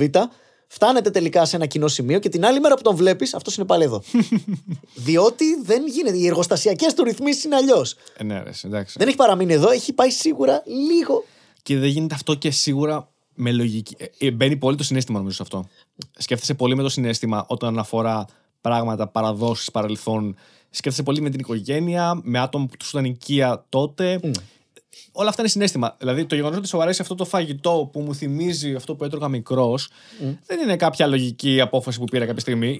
Έχει πολύ άλλους δεσμούς. Όχι, αλλά δεν σημαίνει ότι αυτά τα συναισθήματα δεν έχουν λογική βάση. Και άλλο αυτό, ναι. Δηλαδή, ας πούμε, το συναίσθημα των τύψεων, για παράδειγμα, είναι ένα εξελικτικό εργαλείο το οποίο φτιάχτηκε, εξελίχθηκε, ρε παιδί μου, σε ζώα γέλης, ούτως ώστε να έχεις λίγο πιο ισορροπημένο κοινωνικό έλεγχο. Οι κακές πράξεις, οι βλαβερές πράξεις για το σύνολο μιας αγέλης χιμπατζίδων, ας πούμε, αν καταφέρουν και αναπτύξουν τύψεις αυτά τα ζώα, θα είναι πολύ λιγότερες. Οπότε είναι, γενικά το συναίσθημα που λέγεται τύψεις είναι ένα κοινωνικό εργαλείο για ένα ζώο αγέλης. Δηλαδή το συναίσθημα της νοσταλγίας. Είναι συναίσθημα μεν, αλλά έχει βγει επειδή εξυπηρετεί κάποιους συγκεκριμένους σκοπούς. Αν δεν είχες νοσταλγία, αν μπορούσες να αντιμετωπίσεις κάθε τόπο σαν το δικό σου, τότε όσο ήσουν στο δικό σου τόπο, δεν θα προσέφερες το 100% σου. Θα προσέφερες το 80%, το 70%. Το οποίο, ρε παιδί μου, εμείς εξελιχθήκαμε να είμαστε τοπικά πλάσματα. Ναι. Η εξέλιξη δεν περιλαμβάνει. Για να ταξιδέψεις 200 χιλιόμετρα μακριά, οι μισοί θα πεθάνουν. Άμα το κάνεις στη φύση. Δεν είμαστε φτιαγμένοι να μετακινούμαστε πάρα πολύ μακριά από τον τόπο μας. Είμαστε φτιαγμένοι όταν ακούμε κάποιον άνθρωπο, η καλωδίωσή μας, όταν ακούμε άνθρωπο με παράξενη προφορά, είμαστε έτσι, μαλάκα. Επιφυλακτικοί. Ναι. Γιατί είναι σε άλλη τέτοια. Μπορεί να είναι από άλλη φυλή και μπορεί αυτή η φυλή να σκοτώνει όλους τους ξένους on site. Ναι. Δεν σου λέω ότι εδώ πέρα σκέφτεσαι αυτό, αλλά το πυθικάκι εδώ πίσω, μαλάκα, αυτό σκέφτεται. Ναι. Πρέπει να το αποβάλουμε. Είναι ο φυσικός ρατσισμός που έχουμε και πρέπει να αποβάλουμε. Σιγά-σιγά. Όταν είναι πολύ, αυτό που είπες, όταν είναι πολύ embedded μέσα σου, όπως έλεγε ο Λούις CK, εγώ μεγάλωσα λέει όλα στα 60s-70s. Οπότε είμαι mildly racist. Mm. Δεν είμαι racist, λέει τύπου racist. Είμαι τύπος που θα μπει στο εστιατόριο και αν είναι όλοι μαύροι, δεν θα πω. Θα πω, α, κοίτα εδώ. Good for you. Ναι, δεν θα πω ότι. Τραμπουκίσω κανένα. Όχι, δεν θα στερήσει πολιτικά δικαιώματα. Ναι. Λοιπόν, εσύ δεν ψηφίζεις, εσύ δεν κάνεις έκτρωση, εσύ δεν κάνεις αυτό. Είμαι λέει mildly racist. Ήτανε τύπου αυτό είμαι τώρα.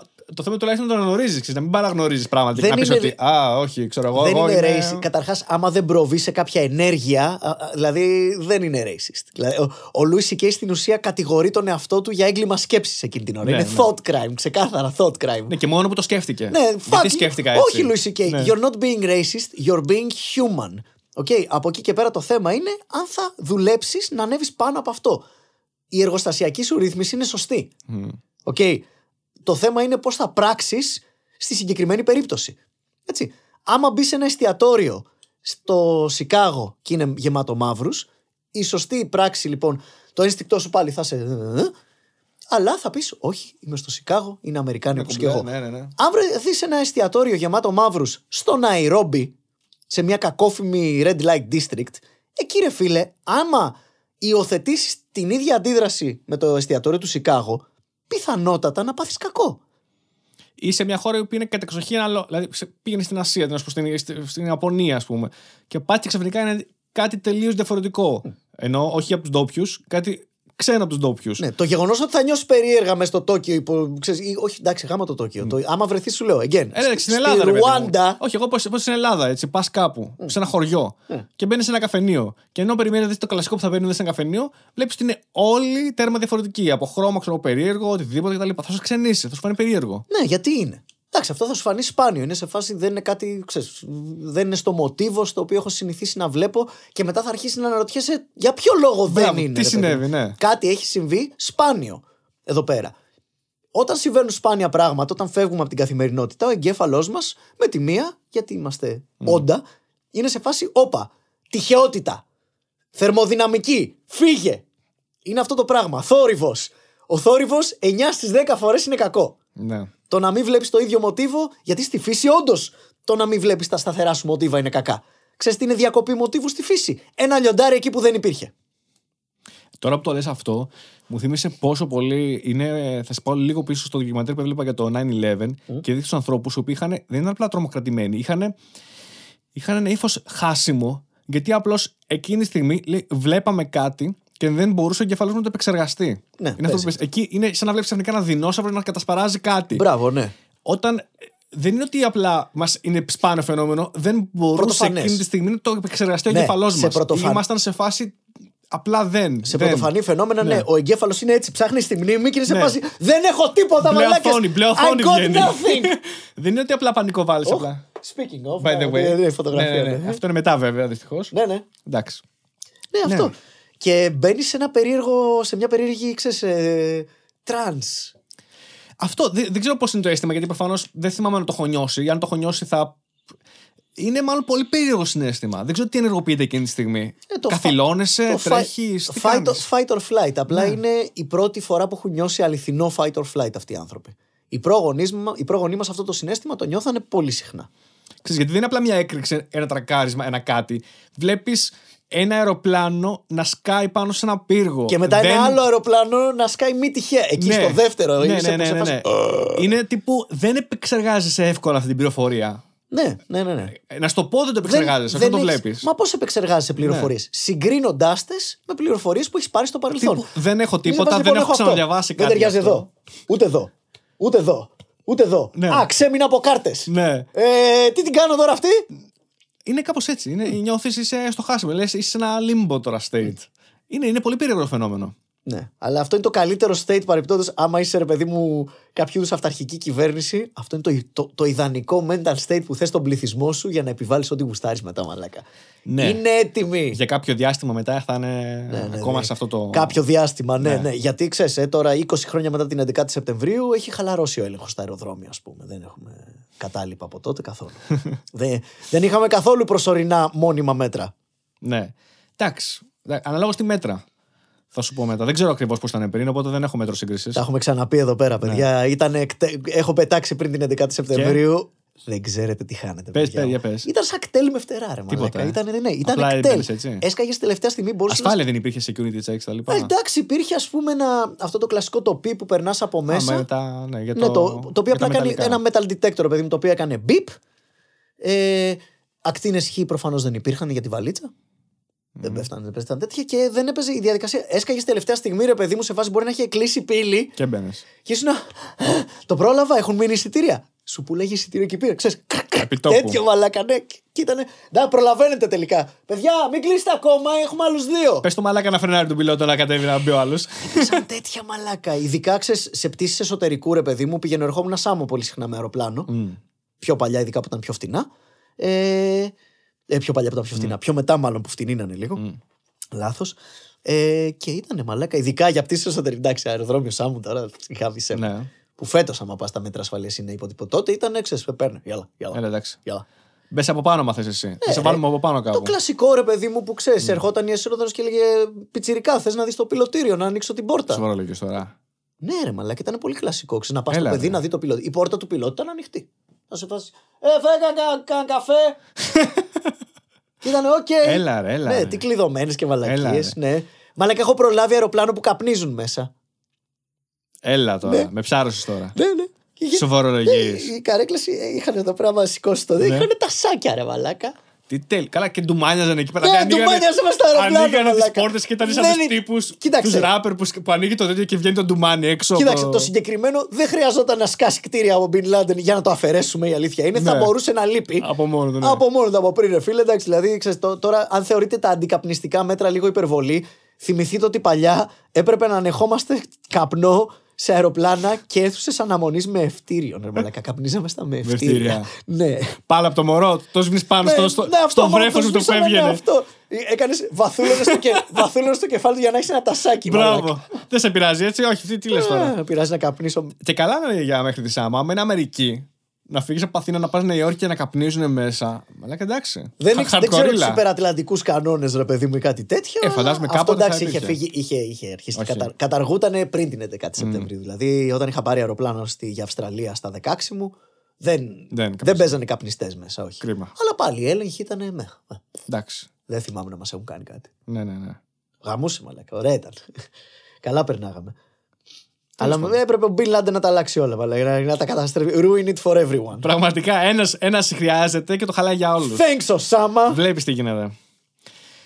Ναι, τέλος πάντων. Για να φύγω τώρα. Καλά, πήραμε και τα χεράκια μας και βγάλαμε τα ματάκια μας και λίγο έτσι. Ναι, αλλά είπαμε, γι' αυτό το έπιασα από πριν αυτό το θέμα. Αλλά αυτό είναι κάτι το οποίο δύσκολα μπορείς να πεις τι θα μπορούσε να έχεις συμβεί. Να το είπαμε. Οικολογικά καλαμάκια. Σώζουμε τον πλανήτη ένα καλαμάκι τη φορά. Ένα οικολογικό μήνυμα. Θα έχω μονίμως πάνω μου τέτοιο. Θα έχω μονίμως πάνω μου μια σακούλα με πλαστικά καλαμάκια. Και μόλις βλέπω άνθρωπο να χρησιμοποιεί χάρτινο θα σπάσει. Όχι. Θα παίρνω ένα τέτοιο και θα παίρνω μια χελώνα και θα του το χώνω στο λαρίκι. Αυτό μόνο γιατί δεν θα σπάω eye contact. Αυτό είναι για σένα. Άλλος. Χελώνα. Λοιπόν, ήθελα για να κλείσουμε, θέλω να σου πω. Ήθελα να μιλήσουμε περί φιλοσοφίας, αλλά φιλοσοφίας στο stand-up comedy. Τι εννοώ. Κάτι που θέλω να μου πεις, ήθελα να ακούσω πολύ τη γνώμη σου πάνω σε αυτό. Ένας YouTuber, νομίζω τώρα, δεν θυμάμαι το όνομά του, είχε πολύ ωραία, πολύ εύστοχα για εμένα χαρακτηρίσει το Louis C.K. όχι σαν απλά stand-up comedian, αλλά σαν detective ηθών. Δηλαδή, τι κάνει, ίσως το έχω ξαναναφέρει. Αρχίζει δηλαδή και εξερευνά ένα θέμα το οποίο κάνει τζιζ, είναι λίγο ταμπού, δεν το αγγίζουμε πολύ. Ναι. Έτσι. Το διακομωδεί, βρίσκει τα δυνατά σημεία του. Δηλαδή, είναι σαν λέμε: εδώ είναι η γραμμή, την περνάει τη γραμμή, και μετά έρχεται σε σένα στο κοινό και σε τραβάει καθώς από το χεράκι, με δική του ευθύνη, αλλά σε τραβάει το χεράκι, σε φέρει και σου λέει: σε βάζει να το ξερευνήσεις και εσύ μαζί του λίγο. Ναι. Υπό το πρίσμα του ότι είναι κωμωδία εδώ. Για μένα αυτό. Συμφωνώ.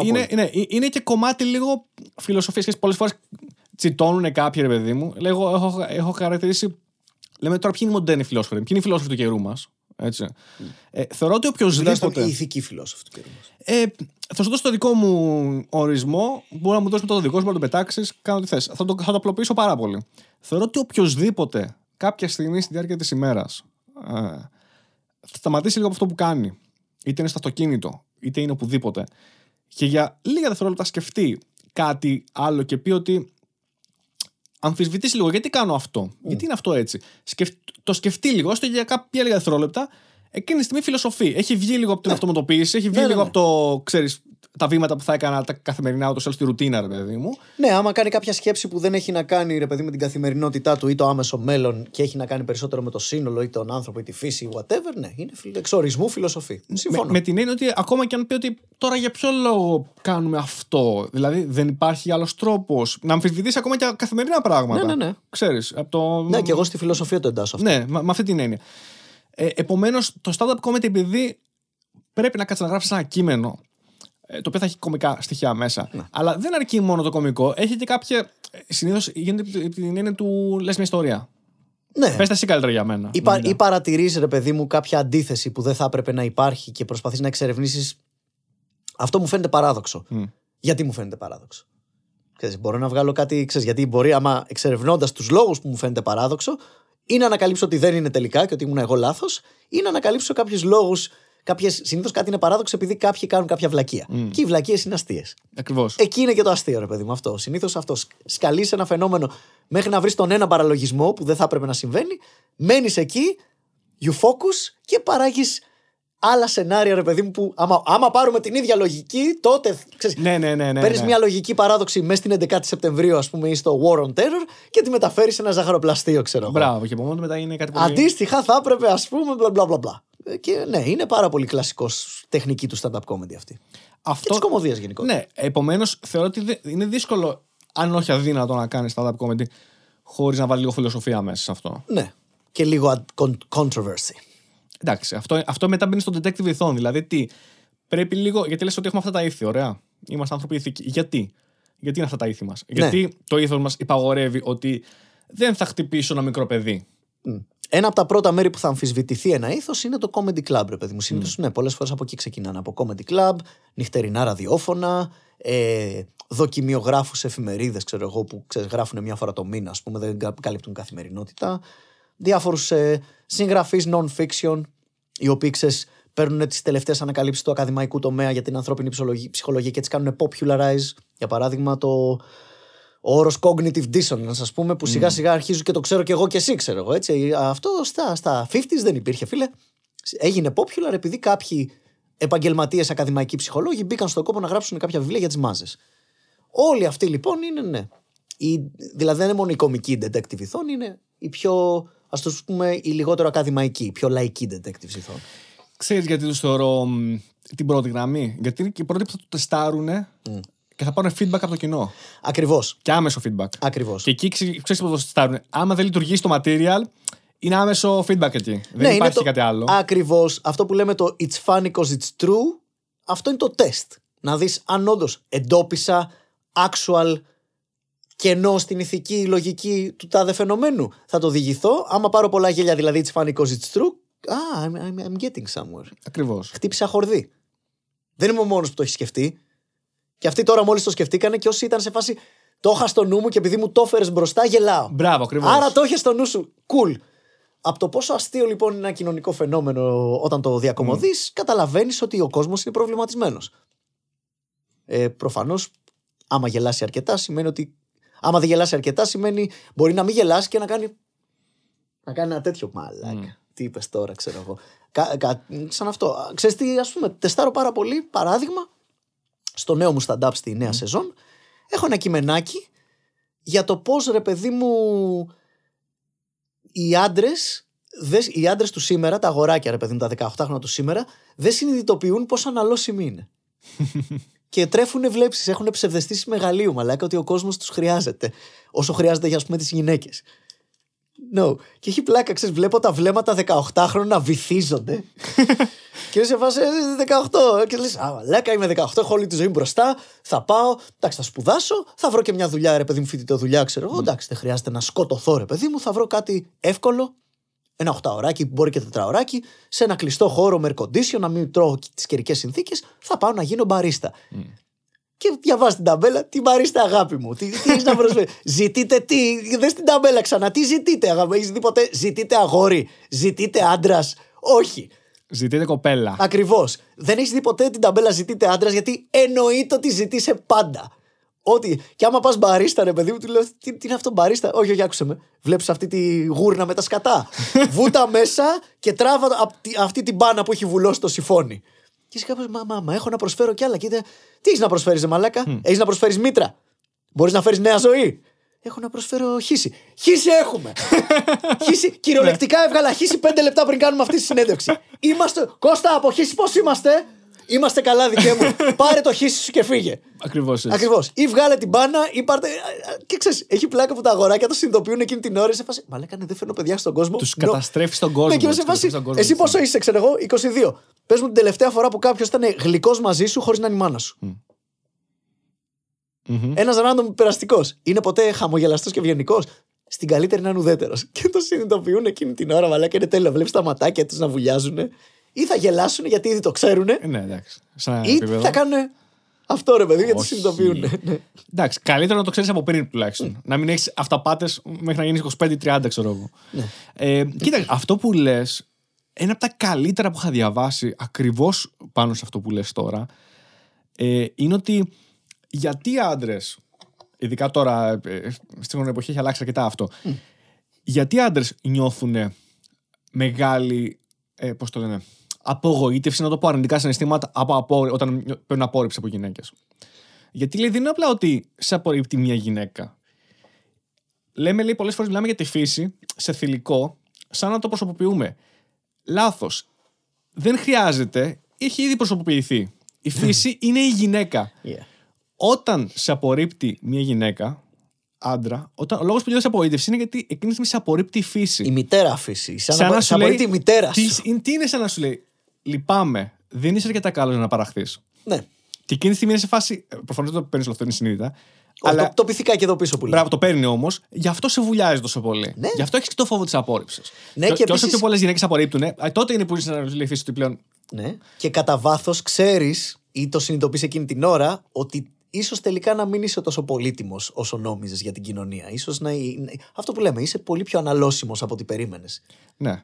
Και φυσικά αυτό δεν σημαίνει ότι οποιοσδήποτε μπορεί να μείνει σε αυτή την κατάσταση, ειδικά όταν είναι 17-18 χρονών. Μπορεί να βρει τρόπους να γίνει χρήσιμος. Φυσικά. Με οποιοδήποτε τρόπο. Ναι, πρέπει να συγκεντρώσεις skills, να αυξήσεις την αξία σου στη σεξουαλική αγορά, στο σεξουαλικό marketplace. Μπράβο. Και όλα αυτά τα ωραία.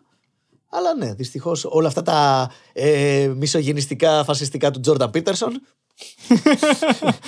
Εδώ λένε με μόνο αλήθειες, παιδιά. Ναι. Λοιπόν. Και ναι, εντάξει, έχει πλάκα. Γιατί ειδικά τα αγοράκια της. Ας πούμε, αυτό το αστείο, αν το έφερνα στα early 90s, δεν θα πιανε. Ναι.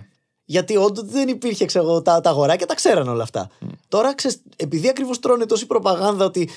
Αν τολμήσεις και θεωρείς τον εαυτό σου αναλώσιμο, όλα αυτά είναι σκέψεις τοξικής αρσενικότητας και όλα αυτές τις μαλακίες. Και ότι ξέρεις, βγαίνεις έξω, όλοι σου φέρονται σαν σκουπίδι γιατί είσαι άντρας και καλά κάνουν και σου φέρονται σαν σκουπίδι, γιατί έτσι πρέπει να μας φέρονται. Okay. Και συνειδητοποιείς ότι. Ξέρεις, σου λένε, βλέπεις έξω όλα αυτά τα πράγματα, αλλά ταυτόχρονα ακούς τελείως άλλη ρητορική. Λες ότι ξέρεις, σου λένε ότι εσύ είσαι ο καταπιεστής των πάντων, ξέρω εγώ. Ναι. Και ο privileged. Ναι, και ο privileged κλπ. Και λες πώς γίνεται να είμαι privileged και σκουπίδι ταυτόχρονα? Δεν γίνεται, κάτι δεν πάει καλά. Ναι, ακριβώς αυτό, ρε παιδί μου. Οπότε ξέρεις, έρχονται λοιπόν στο comedy club με όλες αυτές τις σκέψεις, τους το ξεκαθαρίζεις ωραία, έχουν και αυτή την κάθαρση η οποία πάλι προκαλεί και αυτή γέλιο. Ακριβώς. Και καταλαβαίνεις, by the way, ότι είσαι χτυπήσει και εσύ χορδί. Και βγαίνει και άλλος προβληματισμένος. Ή αν δεν είχε προβληματισμό πριν, έχει επιβεβαιώσει κάποιες υπόνοιες που είχε πάνω σε αυτούς τους προβληματισμούς και πλέον έχει όλο το χώρο και το χρόνο να πει ότι και τι μπορώ να κάνω τώρα με αυτό που έχω στοιχείο μου. Έχω τη σκληρή αλήθεια στα χέρια μου. Σίγουρα. Μου την έριξες, οκ. Ναι. Okay. Και πάμε να δουλέψουμε. Αυτή η σκληρή αλήθεια, ρε παιδί μου, σίγουρα στον μέσο άνθρωπο, ξέρω εγώ, μπορεί να περνάει πιο ρηχά, αλλά πολύ πιο εύκολα σε ένα comedy club από ότι αν διαβάσει ένα βιβλίο του Τζόρνταν Πίτερσον. Ενέρεση. Του Τζόρνταν Πίτερσον προφανώς μπαίνει πολύ πιο βαθιά αυτή η νοοτροπία, αλλά σε πολύ λιγότερο άτομα. Για μένα γίνεται πολύ λιγότερα κατανοητό και ουσιαστικά. Γιατί μέσα από ένα αστείο θα του δώσει και ένα παράδειγμα. Εσύ έδωσε πριν ένα παράδειγμα με τον Παρίστα κτλ. Εκείνη που σου μένει, στο παράδειγμα. Ναι. Όχι στη θεωρία. Όχι, είμαι σίγουρος ότι και ο Τζόρνταν Πίτερσον στο βιβλίο του θα έχει πάρα πολλά παραδείγματα, αλλά πρέπει να κάτσει να διαβάσει το όλο το βιβλίο, ρε παιδί μου. Ναι. Τώρα, ο κάθε υδραυλικός, ρε παιδί μου, που δεν θα κάτσει να διαβάσει. Πίτερσον, ρε παιδί μου. να πάρει έστω την εκλαϊκευμένη εκδοχή με λίγο χιουμοράκι στο comedy club. Με αυτή την έννοια οι comedians, ξέρω εγώ, είναι... Στην ουσία κάνουμε popularize τη φιλοσοφία. Την... Είναι new age philosophers, εσύ. Ναι. Είναι μάλλον κάποιοι από τους new age philosophers. Δεν θα πω ότι είναι οι μόνοι, οι μοναδικοί. Ναι. Πώς επικοινωνώ επιστήμη με το what the fact, έτσι επικοινωνώ αντίστοιχα φιλοσοφία με το stand-up comedy. Ναι. Σκέψεις οι οποίες. Υπεραπλουστευμένη εκδοχή, προφανώς. Και θα σου πω και ότι. Δεν ξέρω, έχει πολλές. Νομίζω ότι έχει πλάκα να το ψάξουμε. Οι αρχαίοι Έλληνες φιλόσοφοι βάζανε χιούμορ σε αυτά που λέγανε ή όχι? Είμαι βέβαιος. Είμαι και εγώ βέβαιος ότι σε κάποια βάζανε. Γιατί γενικά στην αρχαία Ελλάδα και στους φιλόσοφους και στους συγγραφείς και σε όλους τους καλλιτέχνες δίνανε πάρα πολύ αξία στο πόσο καλός είσαι στο να κάνεις popularize κάτι.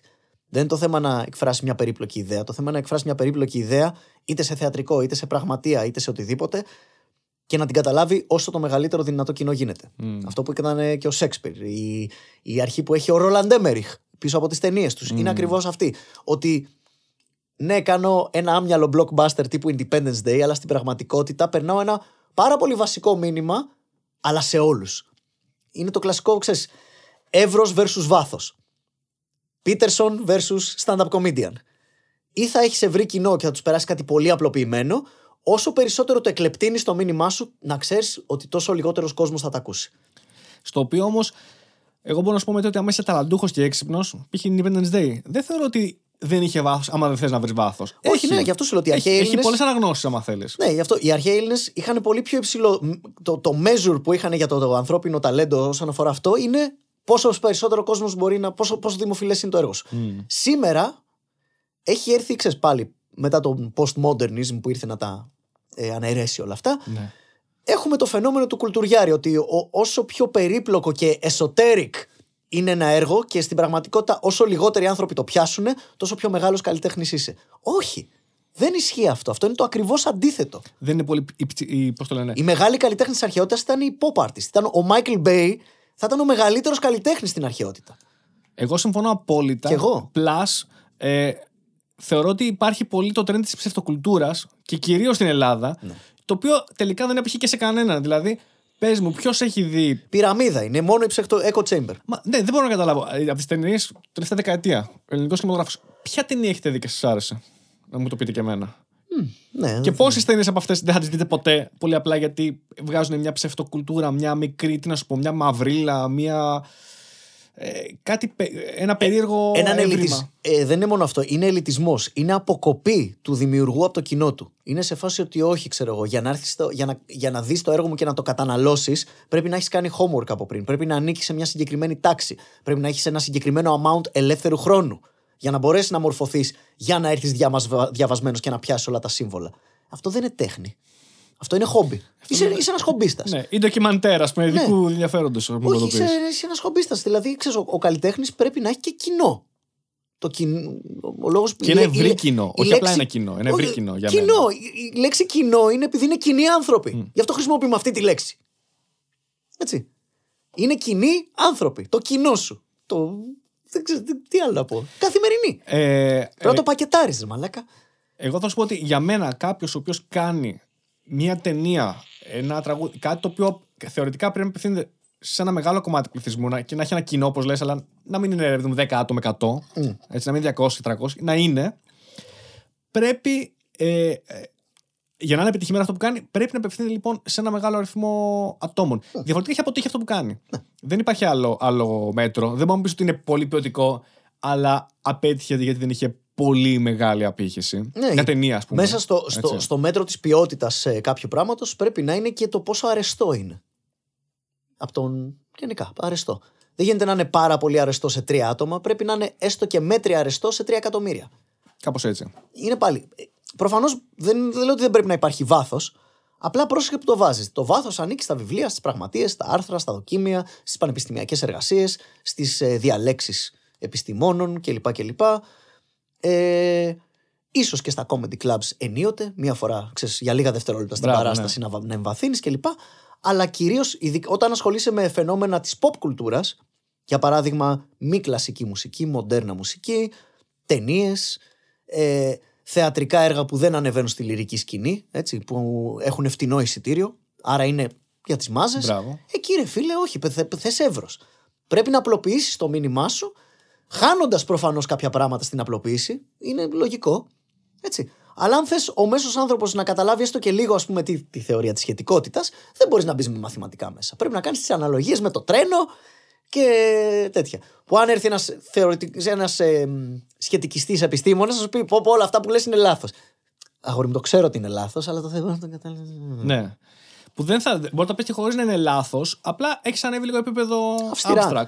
Αυστηρά μιλώντας, είναι λάθος, έτσι. Θα σου πω, είμαι σίγουρος ότι ένας πολύ καλός επιστήμονας μπορεί να εξηγήσει πολύ απλά ένα κόνσεπτ χωρίς να εμβαθύνει πολύ. Και αν θέλεις να πάρεις παραπάνω πληροφορία, τότε θα εμβαθύνουμε. Αλλά μπορώ να το εξηγήσω. Να σου δώσω μια γενική ιδέα, χωρίς να κάνω κάπου κάποιο σοβαρό σφάλμα. Και είναι και το θέμα, είναι ο περιορισμός του χρόνου. Έτσι. Προφανώς, αν πραγματικά θέλεις να σου εξηγήσω τη θεωρία της σχετικότητας, είμαι σε φάση. Έχεις 2 χρόνια. Άμα σου πει ναι, εμβάθυνε. Ναι. Αλλά άμα σου πει έχω 20 λεπτά, δεν μπορείς να αρχίσεις να εμβαθύνεις και να νερντουλιάζεις με την ίδια σου την επιστήμη. Γιατί ναι, τότε ακριβώς. Δεν κάνεις χάρη στον αυτόν, κάνεις στην ουσία ποζεριά το πόσο καλός είσαι εσύ στη θεωρία της σχετικότητας. Μπράβο, ναι. Δεν σου ζητήθηκε κάτι τέτοιο.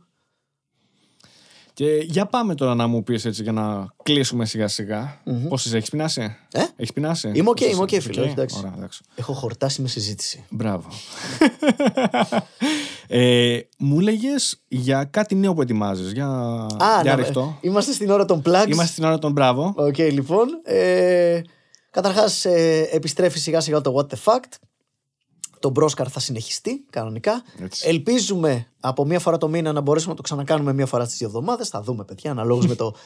Μπείτε στο patreon.com/μπρόσκαρ και στηρίξτε. Να μπας και καταφέρουμε να πυκνώσουμε την εκπομπή ξανά. Και ξεκινάει και μια καινούρια εκπομπή. Τύπου, ξέρεις, What the Fact. Είναι στο ίδιο φορμάρ, παιδί μου. Κλασικά εκπομπή γνώσεων. Λίγο πιο pop. Και ασχολούμαι με τα brands τα οποία ξέρεις. Η ιστορία των brands που μας κάνανε αυτό που μας κάνανε, παιδί μου, κάνανε την καθημερινότητα. Ή πολύ ενδιαφέρουσες ιστορίες από αυτό, από τον κόσμο, τον business και τον brands και αυτά. Δηλαδή το πρώτο μας επεισόδιο είναι για την Nike. Το πώς, παιδί μου, ανέβηκε γρήγορα, έπεσε πάρα πολύ γρήγορα και μετά ξανανέβηκε εξίσου γρήγορα, μετά τον Jordan και λοιπά, που έγινε η Nike που ξέρουμε σήμερα.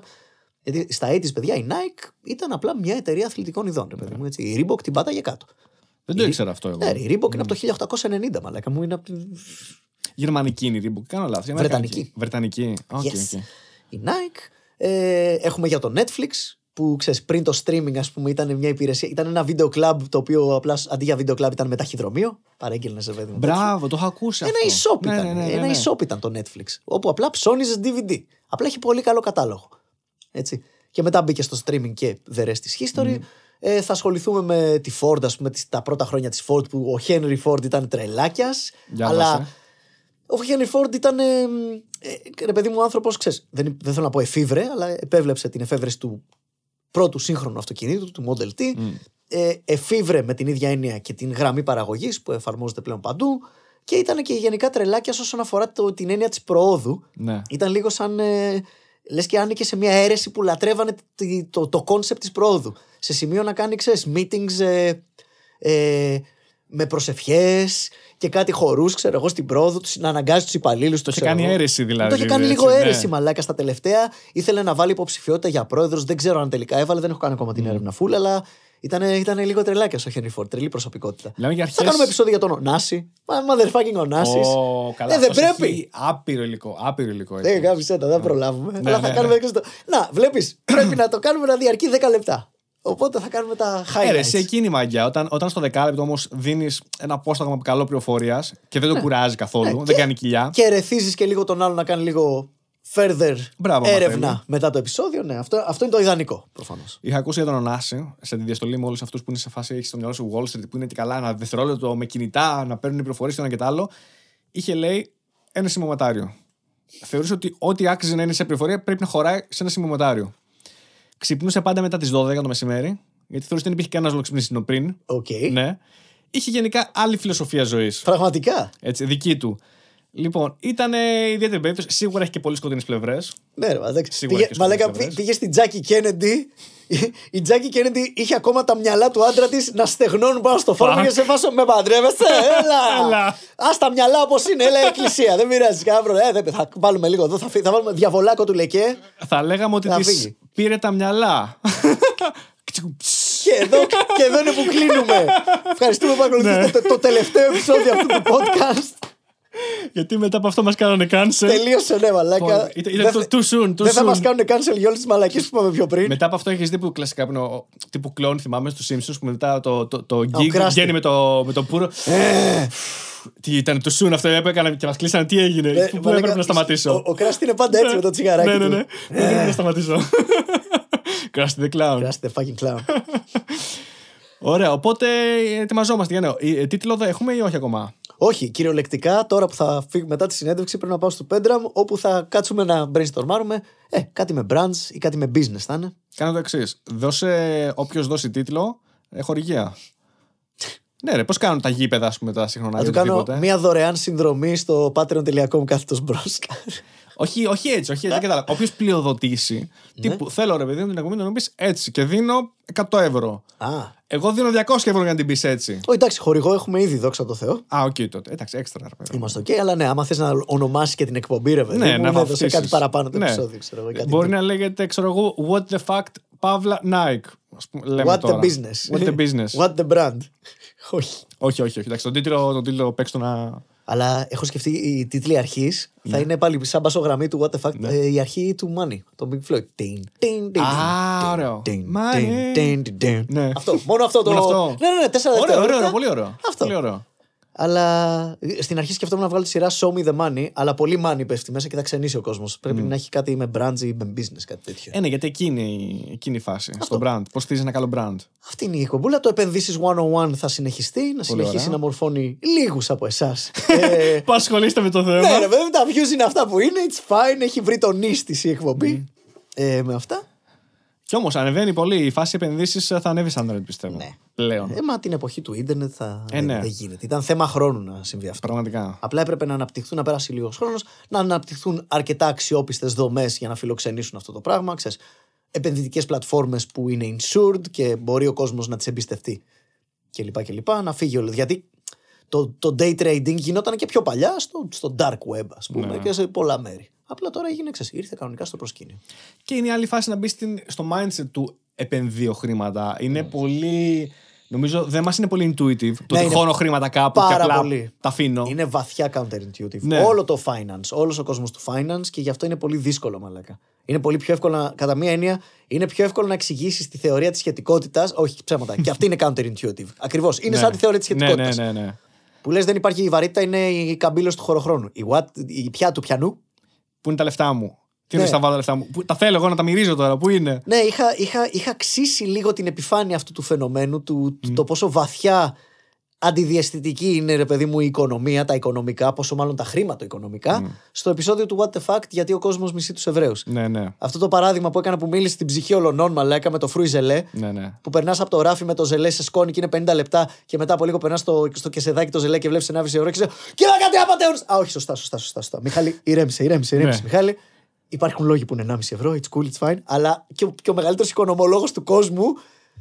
Το πρώτο δευτερόλεπτο θα είναι έτσι. Ναι, τρελαίνε. Θα είναι άγριο θηρίο, βαλά. Σπάζουμε και κοροϊδεύσεις τώρα. Ναι, αυτό ρε παιδί μου. Και κατά μία έννοια είναι πολύ δύσκολο να το καταλάβεις. Γιατί είναι πάλι, έχει πολύ bottom-up πράγματα και φαινόμενα. Είναι σαν πάλι δαρβινισμός. Πολύ counterintuitive. Και αυτό και κάτι που λογικά περισσότερο θα μπουν οι δοσοληψίες. Δηλαδή το τι θεωρείς ότι είναι δίκαιη. Δηλαδή θέλω εγώ το α αντικείμενο. Ποια είναι η δίκαιη τιμή για αυτό το αντικείμενο? Ακριβώς. Ναι, η τιμή, κλασικά, το κόνσεπτ της τιμής. Ναι, ρε παιδί μου, θέλω να σου πουλήσω αυτό. Πες ότι για κάποιο λόγο σου δίνω κάτι το οποίο δεν βάζεις εύκολα μια τιμή. Δεν είναι εύκολα συγκρίσιμο. Ποια είναι μια δίκαιη τιμή και θα νιώσεις καλά? Και ούτε θα φύγεις εσύ σαν ότι πλήρωσα παραπάνω από ό,τι έπρεπε, ούτε εγώ στο πούλησα λιγότερο από ό,τι άξιζε. Νομίζω ότι ένα rule of thumb είναι η μέγιστη τιμή που είναι πρόθυμος ο αγοραστής να πληρώσει. Ναι. Οικειοθελώς. Αυτό. Αλλά. Ναι, παίζουν πολλά μετά ότι σε τι κατάσταση είναι ο αγοραστής. Καίγεται να το αγοράσει, ναι, στη λέξη πρόθυμος, παιδί μου, περιλαμβάνεται αυτό που λες. Είναι το πρόθυμος να το πληρώσει, είναι η βασική αρχή του καπιταλισμού, είναι η συνένεση, ρε παιδί μου. Αυτό είναι που τον ξεχωρίζει από τα υπόλοιπα συστήματα. Και να τον κάνουμε και χαρούμε, ενώ με την έννοια ότι νιώθει OK με την τιμή, με τα χρήματα που πληρώνει. Εγώ, πόσες φορές έχεις νιώσει ότι είσαι OK με αυτό που πληρώνεις και νιώθεις πολύ καλά με αυτήν την αγορά? Και πώς φορές όχι? Κοίταξε, υπάρχει και το. Εξαρτάται πώς θα κάνεις αυτή την ερώτηση. 2 δευτερόλεπτα μετά την αγορά, 2 χρόνια μετά την αγορά. Εντάξει, πες λίγο μία ώρα μετά την αγορά. Και να πεις ότι ακόμα είμαι OK, ναι, αγορά. Ήταν δίκαιη η τιμή που έδωσα πολύ. Εντάξει, εξαρτάται το πόσο υπεύθυνος αγοραστής είσαι κλπ. Αλλά το θέμα είναι ότι στο τέλος της μέρας, ρε παιδί μου, όσο κακή κι αν είναι η αγορά, το γεγονός ότι ήταν δική σου απόφαση. Το γεγονός ότι αυτή η αγορά ήταν η δική σου απόφαση, όσο κακή κι αν ήταν, κάπως το. Το αντισταθμίζει, ναι. Ότι στο τέλος της μέρας, ρε παιδί μου, εγώ δέχτηκα. Ναι, ναι. Αυτό είναι το καλό. Δεν σ' ανάγκασε κανείς, φίλε. Αν ήθελες, μην παίρναγες το κατόφλι της πόρτας στην τελική. Και λες, ξέρεις κάτι, δεν το ξαναπερνάω. Έχεις αυτή την επιλογή. Δεν χρειάζεται να σ' αναγκάζει κάθε μία φορά το μήνα πρέπει να μπαίνεις σε αυτό το μαγαζί και να αγοράσεις το τάδε. Αυτό δεν είναι καπιταλισμός. Ναι. Η εξαναγκασμένη αγορά. Ακριβώς. Όπως και η εξαναγκασμένη πώληση. Αντίστοιχα για τον παραγωγό. Μπράβο, ναι. Αυτό είναι το, για μένα αυτό που ξεχωρίζει. Εντάξει, μην πιάσουμε τώρα καπιταλισμό και άλλα συστήματα. Στο επόμενο podcast. Μπράβο. Όχι, απλώς για μένα γενικά, σαν γενικός κανόνας, είναι ότι πρέπει να είναι μια συναλλαγή πρέπει να είναι win-win. Να νιώθουν ότι και οι δύο κερδίσαν τελικά από τη συναλλαγή. Ότι κάναμε τη συναλλαγή για κάποιο λόγο, για να βγούμε και οι δύο κερδισμένοι από αυτή τη συναλλαγή. Ναι. Αλλιώς δεν έχει νόημα. Ναι, είναι το δίλημμα του φυλακισμένου κάθε φορά, ρε παιδί μου, στη θεωρία παιχνίων. Ότι και οι δύο προσπαθούν το μέγιστο για τον εαυτό του. Όλοι και, οι δύο, και τα δύο parts, και ο έμπορος και ο πελάτης είναι εγωιστές. Αλλά αν είσαι full εγωιστής, πολύ απλά δεν θα γίνει ποτέ συναλλαγή. Γιατί ο άλλος θα κάνει πίσω και θα πάει στο διπλανό ή δεν θα το κάνει ποτέ του. Θα πει: δεν χρειάζομαι αμάξι. Αγαμίσου. Οπότε πρέπει αναγκαστικά, επειδή είναι οικειοθελής και από τους δύο, πρέπει να έρθει στο σημείο ισορροπίας όπου όχι το σύστημα του εμπόρου είναι ικανοποιημένο ή το σύστημα του πελάτη, αλλά το σύστημα εμποροπελάτη. Είναι ικανοποιημένο κατά μέσο όρο. Μπράβο. Πρέπει να βρεις τον τρόπο να συνεργαστείτε. Για μένα αυτό είναι το κλειδί. Ναι. Σε κάθε συναλλαγή πρέπει να βρεις τον τρόπο πώς να συνεργαστείς σωστά, ώστε να είστε ικανοποιημένοι μετά από το αποτέλεσμα. Και είναι δύσκολο αυτό. Ναι, ρε φίλε, είναι δύσκολο. Θες να στο κάνω πιο εύκολο? Δώσε ένα από τους δύο όπλο και ανάγκασε το να κάνεις συναλλαγή. Ξέρεις πόσο πιο εύκολα θα γινόντουσαν συναλλαγές. Αλλά για μένα αυτό δεν είναι καν συναλλαγή. Αυτό δεν είναι συναλλαγή. Αυτό είναι εξαναγκασμός. Ακριβώς. Για να λέγεται μια συναλλαγή σημαίνει ότι είναι οικειοθελής και από τα δύο parties. Εξορισμού.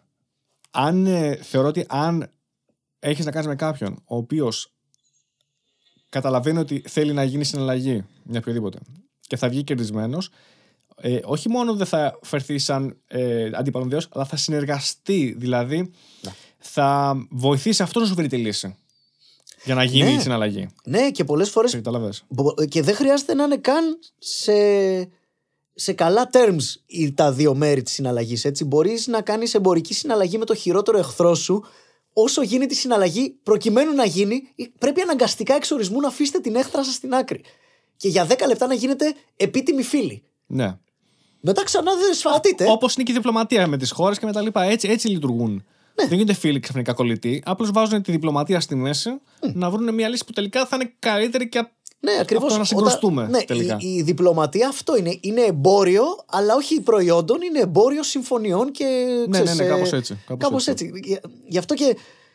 Γι' αυτό και ultimately οι καπιταλιστικές χώρες πολεμάνε πολύ πιο σπάνια μεταξύ τους. Ναι, βρίσκουν άλλες λύσεις. Είναι πιο προσοδοφόρες και τελικά για τις ίδιες. Ναι, και μιλάμε και τώρα για τον παλιό κόσμο, έτσι, που κατακτούσε εδάφη, ξέρω εγώ και τέτοια. Είναι σε φάση. Είμαι Άγγλος, στο 1600. Θέλω κρασί. Μπορώ να εισβάλλω στη Γαλλία και να κλέψω το κρασί τους, ή μπορεί με τα μισά λεφτά που θα έδινα για το στρατό να πληρώσω για το actual κρασί. Και μου μένει και τα άλλα μισά για κάτι άλλο. Ναι. Και παρεπτόντως δεν πεθαίνουν και άνθρωποι, αλλά πες στην πούτσα σου, παιδί μου, είναι 1700. Δεν σε νοιάζει αν πεθάνουν. Είναι πιο. Και η Γαλλία δεν χάνει τα εδάφη της, εσύ δεν χάνεις τα μισά σου λεφτά γιατί ο πόλεμος είναι ακριβώς, ειδικά τη σήμερον ημέρα. Ένας από τους λόγους που έχουμε να πολεμήσουμε άγρια 80 χρόνια πόσα είναι πλέον. Τόσα δεν είναι, μαλάκα, ναι. 70 χρόνια η λεγόμενη μεγάλη ειρήνη είναι και αυτή. Είναι ότι την αντικατέστησε το εμπόριο. Περισσότερο από κάθε άλλη εποχή στην ιστορία. Δεν αξίζει πλέον. Ο πόλεμος έχει παραγίνει ακριβώς πλέον. Δεν πολεμάμε με ξύλα και πέτρες. Οπότε, μαλάκα, άμα είναι να κάνεις πόλεμο, είναι τεράστιο έξοδο. Δεν έχει νόημα να κάνεις πόλεμο για το πετρέλαιο που λέμε. Που μπορεί να διοχετευτεί κάπου αλλού σε εμπορικές συμφωνίες. Ακριβώς. Πώς θα αποκτήσεις πολύ πιο εύκολα και ανώδυνα πλέον, ειδικά τη σήμερον ημέρα. Πάρα πολύ ωραία. Με αυτό λοιπόν, με ένα μήνυμα ειρήνης θα λέγαμε. Ναι, αυτό. Θα φτάσουμε λοιπόν. Επόμενο podcast θέλω να εξετάσουμε την The Long Peace και γενικά την πτώση της βίας. Θα έχει πολύ ενδιαφέρον. Τάμπουλα ράζα. Και αυτό. Nature Nurture. Ναι. Και αυτό, ναι, μπορούμε. Αλλά μπορούμε έτσι. Η πτώση της βίας. Θα σου στείλω ένα lecture που θα σε βάλει πολύ τέτοιο. Για βάλε με. Θα σε στρώσει, ρε παιδί μου. Έγινε. Ωραία, λοιπόν, πες μου, έχεις να πεις κάτι τελευταίο πριν κλείσουμε? Όχι, ότι θες. Ξαναπίνασα και κατουργέμαι. Πολύ σωστά. Θα συμφωνήσω λοιπόν σε αυτό. Με κατηγορείς? Καθόλου. Εγώ θα επαυξάνω λοιπόν σε αυτό και ανανεώνουμε το ραντεβού μας. Αν είναι σωστά συμφωνή. Μπράβο, ακριβώς. Με αυτά τα λόγια είχαμε το Mike στο επεισόδιο νούμερο 14. Μπορούμε να κάνουμε την αποφώνηση. Μπορείς να κάνεις έναν τελευταίο χαιρετισμό. Γεια σας. Δώσε ένα σύνθημα που όλους μας ενώνει. Bye. Μικρό μου πόνι.